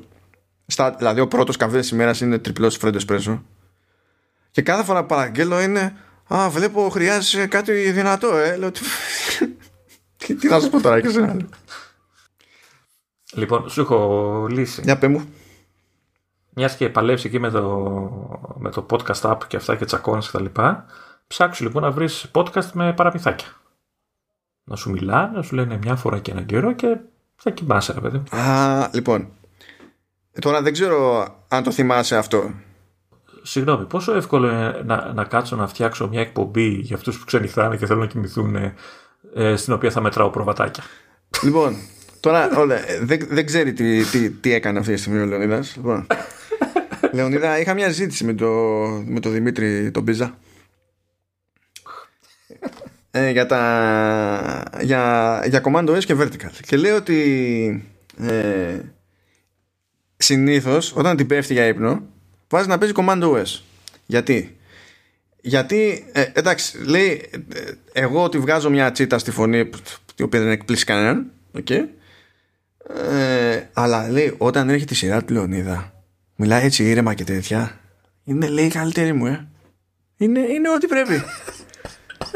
Είναι ό,τι πρέπει. Είχα ξεκινήσει, λέει, και με Vertical. Και εκεί ήλπιζα, λέει, γιατί εσύ πάλι που το ξέρω εγώ βέζος τσίτα κλασικά. Οκ. Okay. Αλλά που και που με βόλευε, λέει, και η φωνή του Ηλία. Αλλά εκείνος, λέει, είναι ακανόνιστος. Οπότε άλλες φορές βόλευε για να με πάρει ύπνος και άλλες φορές δεν βολεύει. Οπότε μου είναι δύσκολο να το διαχειριστώ. Ενώ εσένα μου λέει βέζο, μπορώ να σε κάνω zone out. Ξέρω, τι σε τσίτας. Αν, λέει, και μια φορά είχα κάνει το λάθος να προσέξω τι έλεγες, λέει, εκείνη την ώρα και μου έφυγε ο ύπνος. Συγγνώμη, τώρα αυτό μπορώ να το πάρω ως θετικό ή ως αρνητικό? Δεν έχω καταλάβει ακόμα. Κοίταξε. Να το πάρω όπως με συμφέρει. Κοίταξε. Δεν είναι λίγο έστω και έτσι να θέλει άλλος να κλείσει τη μέρα του με την πάρτι μας. Έτσι, μας προτιμά. Δηλαδή, σκέψου ότι υπάρχουν χειρότερα. Τα οποία χειρότερα είναι αυτά που κάνω εγώ. Εγώ για να ανανουριστώ βάζω ξένα podcast σχετικά με true crime. Όχι, εγώ ρωτάω γιατί θέλω να ξέρω, να κυνηγήσω καριέρα, ξέρεις, εκπομπής με τα μεσονύκτια στο ραδιόφωνο και να βάζω αφιερώσεις. Η Κούλα αφιερώνει στο Γιώργο και τέτοια. Βρε, μπορείς να καθίσεις, επειδή είναι το στυλ σου τέτοιο, ούτως ή άλλως είναι το στυλ σου. Παίζει μια πράοτητα, μια χαλαρότητα, μια τέτοια, την οποία τη ζηλεύω, η αλήθεια είναι. Πολλές φορές όταν μας μοντάρες αισθάνομαι άσχημα για το πώς ακούγομαι, είναι σαν ψυχάκι. Και λέω, κοιτά να δεις, φίλε. Δηλαδή, δεν μπορούσα κι εγώ. Τώρα δεν ξέρω αν πρέπει να το πάρω για καλό ή για κακό αυτό το πράγμα. Δεν είναι, δηλαδή μπορείς να διαβάσεις το Pokédex. Εμένα θα με ηρεμούσε. Εμένα όμως όχι. Το θυμάμαι, γιατί το είχαμε μεταφράσει παρέα. Ξυπνάνε μνήμες, παιδιά, μεταφράζουμε. Ο οδηγός στρατηγικής Pokemon, εποχές GamePro, και να έχει το βάρος κάθε Pokemon, το ύψος του κτλ. Σε Imperial και να πρέπει να το κάνουμε μέτρικ και να κάνουμε μετατροπές λίβρες σε κιλά και ίντσες πόδια, ξέρω εγώ, σε εκατοστά και τέτοια, και να μας έχει στρίψει το μυαλό. καλό τη φρίκη. Και μετά να πρέπει να κάνουμε και στη διόρθωση πάνω να κατατσεκάρουμε τις μετατροπές. Πω ναρκωτικά. Καταστροφή τελείως. Ναι. Ναι. Γενικά, ναι. Καλύτερο αυτό που κάνει ο Δημήτρης πάντως από αυτό που κάνω εγώ, διότι χτες μου λαγε ένα ρε παιδί μου που έλεγε ότι τον είχε στήσει τον άλλον και είχε ξεκινήσει βασανιστήρια και εξηγούσε γιατί βασανιστήρια ήταν αυτά και τα λοιπά. Και εντάξει. Μετά παραπονιέμαι, ξύπνησα. Όλο εφιάλτες βλέπω. Όλες, δεν καταλαβαίνω γιατί. Τόσο στρες. Οπότε μου επιτρέψεις να κλείσω να πω. Παιδάκια, καληνύχτα. Θα τα πούμε. Καλό ξημέρωμα. Έτσι. να βγάλουμε, να κάνουμε μια υπηρεσία ρε παιδί μου παραπάνω. Να το κόψω αυτό το τελικό το χαιρετισμό, να το κάνω ως mini bonus episode. Να κρατάει αυτό 30 δευτερόλεπτα πόσο είναι και να το χρησιμοποιήσει όποιος θέλει ρε παιδί μου. Θα το οργανώσουμε. Θα γράψουμε ένα κείμενο, έτσι, όχι πολύ μεγάλο, έτσι, ένα κείμενο, και θα κάτσω το διαβάσω ρε παιδί μου. Και θα το έχουμε για αυτό το πράγμα. Είναι καλή υπηρεσία, μην την απορρίπτεις. Δεν απορρίπτω καθόλου. Σου λέω, εγώ θα καθόμουν και θα άκουγα. Ε. Καλύτερες πιθανότητες θα είχα να κοιμηθώ ήρεμα. Αλήθεια. Δηλαδή για καλό. Λοιπόν, αποφάσισα επειδή με συμφέρει το θεωρώ κομπλιμέντο. Όχι ότι μιλάω και μπιαλκι μου, δεν τόσο πολύ βαρετός. Δηλαδή βαρεμάρας. Είναι το στυλ της φωνής, ρε φίλ, σε ηρεμία. Αντεκλείσε τώρα. Γιατί τσιτώνω. Το πιο ηλίθιο κλείσιμο επεισοδίου που έχουμε κάνει ποτέ. Αλλά δεν πειράζει. Χαλάγει Λεωνίδα, χαλάγει παιδιά. Θα τα πούμε την άλλη εβδομάδα. Που θυμάμαι ότι είχα αποφασίσει και καλά ποιο θα είναι το βασικό θέμα στην άλλη εβδομάδα. Αυτή τη στιγμή συνειδητοποιώ ότι το ξέχασα ήδη. Και τώρα που μόλις είπα ότι το ξέχασα ήδη, ξαναθυμήθηκα. Παιδιά, έτσι είναι η φάση. Το μυαλό μου δεν. Αυτά. Αλλά μην το πεις γιατί δεν ξέρω. Όχι, θα το πω γιατί μπορεί να το ξαναξεχάσω. Δεν ξέρουμε πότε θα γίνει. Δεν θα κάνω εδώ. Αυτά λοιπόν. Έκπληξη την άλλη εβδομάδα. Ό,τι τραβήξει ο κλήρας. Και τα λέμε, καλά να περνάτε. Εμβολιαστείτε, τα κλασικά εκεί πέρα. Πάρτε ημερομηνία. Μην είστε Ούγγανοι. Δεν κάνει. Πήραμε ημερομηνία. Περιμένουμε, έχουμε ακόμα καιρό. Και εγώ έχω πάρει ημερομηνία. Περιμένω τη σειρά μου. Έκανα ολόκληρη ιστορία για να πάρω ημερομηνία σχετικά νωρίς, για να μην μπλέξει η δεύτερη δόση με μια δουλειά που περίμενα να κάνω. Τελικά αλλάξανε τα πλάνα για τη δεύτερη δουλειά. Τσάμπα το άγχος και εκεί πέρα. Αλλά τέλος πάντων, θα συνεχίσω εκεί με τις ημερομηνίες μου. Καλά είμαστε. Περιμένουμε για τους τσίτους. Λοιπόν, γεια σας. Τα λέμε την άλλη εβδομάδα. Να χαλαρώνετε.